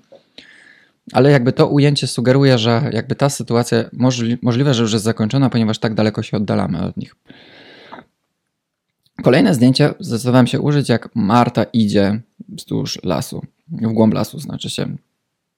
Możecie zobaczyć dynamiczne zdjęcie, że się, że się przemieszcza, co sugeruje, że zmieniamy miejsce z ławki na jakieś inne. I tak też się dzieje. Następnym zdjęciem, które zdecydowałem się użyć, to bardziej wchodzę w taki tutaj. Widzicie takie zdjęcie śmieszne dość, jak Marta po prostu przeskakuje przez rów i złapałem w takim idealnym momencie, jak ona jest pomiędzy. Jest to dynamiczne zdjęcie, które niewątpliwie wywoła uśmiech na twarzach oglądających i też podkreśla to, jakimi ludźmi byli szalonymi, bo zdecydowali się na. Bo to jest taka para, która jak im powiesz, ej, przeskoczycie przez, przez, przez rów, mimo że jesteście w sukience, nie ma problemu, przeskoczymy. Wejdziecie na tą stoksiana, nie stoksiana, tylko drewna, tak, wejdziemy. No to właśnie to jest Marcin i Marta. No i następstwem tej sytuacji e, skakania przez rów jest sytuacja, gdzie oni stoją na tych kłodach, które pojawiły się tutaj w tle. Szerokie ujęcie, centralne, idealna symetria zachowana. I kolejne zdjęcie jest, jest, pokazuje, jak oni nadal stoją e, przy tych kłodach, tylko z zupełnie innej perspektywy. Przede wszystkim tu jest szeroko, tu jest blisko i tu jest perspektywa totalnie z dołu, czyli patrzę na nich z dołu. I kolejne zdjęcie pokazuje ich stopy, które stoją na tych drewnie, czyli cały czas wiemy, że to jest ta sytuacja z drewnem. I zobaczcie, jak fajnie to przechodzi. Jego ciało przechodzi w swoje nogi, jej ciało przechodzi w swoje nogi, bo widać tu kawałek sukienki. Bardzo fajne, e, bardzo fajne przejście. Bardzo mi się podoba, dlatego je użyłem. Teraz możecie zobaczyć, że dłuż zdjęcia jest przyciemnione z tymi kłodami, przez co fajnie przechodzimy w ciemne ujęcie na następnym zdjęciu, gdzie pokazuje detal szyszek, lasu. Po prostu chciałem, bardzo mi się podobało to ujęcie, gdzie to światło tak fajnie padało na tą, na tą ściółkę, czy jak to nazwać. I tym bardziej, że teraz kolejne zdjęcie będzie miało nawiązanie do tego detalu, ponieważ widzicie, że oni stoją na tej ściółce tutaj, więc oddalamy sytuację. I to zdjęcie po prostu użyłem dlatego, że jest fajne, ciekawe, interesujące, symetryczne i artystyczne. Możecie zobaczyć, że to zdjęcie jest idealnie symetryczne, ponieważ są odległości takiej mm, drzewa między, między sobą idealnej i oni stoją patrząc na siebie. Kolejnym ze zdjęć będzie w momencie, kiedy oni się zbliżają do siebie, czyli patrzą tutaj w, kierunku, w swoim kierunku, no i nagle do siebie podeszli. Możecie zobaczyć ogromne emocje na twarzy Marty, jakby takie, mm, takie wzruszenie, takie coś głębokiego się tu dzieje. Podsumowując, szeroko, osobno, blisko razem. Teraz zdecydowałem się na takie e, połączenie dwóch zdjęć nietypowych, gdzie poprosiłem ich, żeby mieli zamknięte oczy, stojąc naprzeciwko siebie. I teraz patrzę na Martę z perspektywy Marcina, bo widzę tutaj kawałek jego ciała, i patrzę na Marcina z perspektywy Marty, gdzie widzę kawałek jej ciała. I połączyłem te dwa zdjęcia obok siebie. I przez to powstało taka fajna, taki dyptyk fajny, bardzo spójny. I kolejnym ze zdjęć jest zdjęcie, które sugeruje, że oni w końcu otworzyli te oczy i się zaczynają śmiać, śmiać z samych siebie, gdy, się, gdy zobaczyli sobie siebie i się zbliżają do siebie, więc pojawia się emocja tutaj radości. I bardzo mi się podoba to zdjęcie, dlatego je użyłem. Kolejne zdjęcie możecie zobaczyć, jest zupełnie, jest przełamanie w historii. Nagle się zaczyna dziać coś innego, bo widzicie, że znowu tutaj jest efekt podglądacza, czyli znowu podglądam ich, tutaj widzicie się w środku, oni wyłaniają, coś tam robią, a ja tam spoglądam przez gałęzie, coś ciekawe, bo tak jakbym ich podglądał, że to, to nie byłaby sesja, tylko jakimś byłbym takim podglądaczem w krzakach, przez to to jest ciekawsze. No i z kolejnym zdjęciem już możecie zobaczyć, że się wychyliłem z tych krzaków, podszedłem bliżej nich, czyli e, jest daleko, jest bliżej i możecie zobaczyć, że oni po prostu tańczą. I Marta tutaj robi jakieś figury baletowe. I kolejnym ze zdjęć jest pokazanie Marty z bliższej perspektywy, czyli tu, było, tu był profil i byli oboje, i było dość szeroko, tu jest blisko i z kolei pokazuje tylko Martę i jej radość na twarzy podczas tańca. Następnie kończę historię tym, że fajnie to białe, biała sukienka przechodzi w biały promień na kolejnym zdjęciu, możecie zobaczyć, a po bokach jest ciemno, które przechodzi w ciemne na poprzednim zdjęciu. Mniej więcej to fajnie, spójnie przejście. I historię kończę tym, gdzie oni znowu wchodzą w głąb lasu i znikają i zostawia takie uczucie niedosytu, gdzie oni znowu poszli. Czyli klasyczne zakończenie historii. Bardzo fajne, lubię tą historię. Słuchajcie, to by było na tyle. Chciałbym Wam bardzo, bardzo serdecznie podziękować za to, że dotrwaliście do końca. Dziękuję za obecność na tym webinarze. Jeśli mogę Wam w jakikolwiek sposób pomóc odpowiedzieć na pytania, to możecie w każdej chwili do mnie pisać na Instagramie lub e, maila. Znajdziecie na mojej stronie tutaj, którą Wam podałem. Dołączcie też do mnie na Instagramie, zobaczcie co robię na tym Instagramie, dzielę się też na nim różnym rodzajem wiedzy psychologicznej, bo jestem też psychologiem i też pomagam ludziom się rozwijać fotograficznie i artystycznie, więc Was zapraszam serdecznie. I, i tak, jeśli macie jakiekolwiek pytania, i to, to śmiało piszcie i, i tak jak mówię, zapraszam do zakupienia mojego pełnego kursu. E, głęboko wierzę z całym sercem, że, że będziecie zadowoleni i że to pomoże Wam po prostu, że Wam po prostu pomoże zdobyć więcej klientów i rozwinąć się jako fotograf. Bardzo dziękuję i Dziękuję za obecność. Cześć.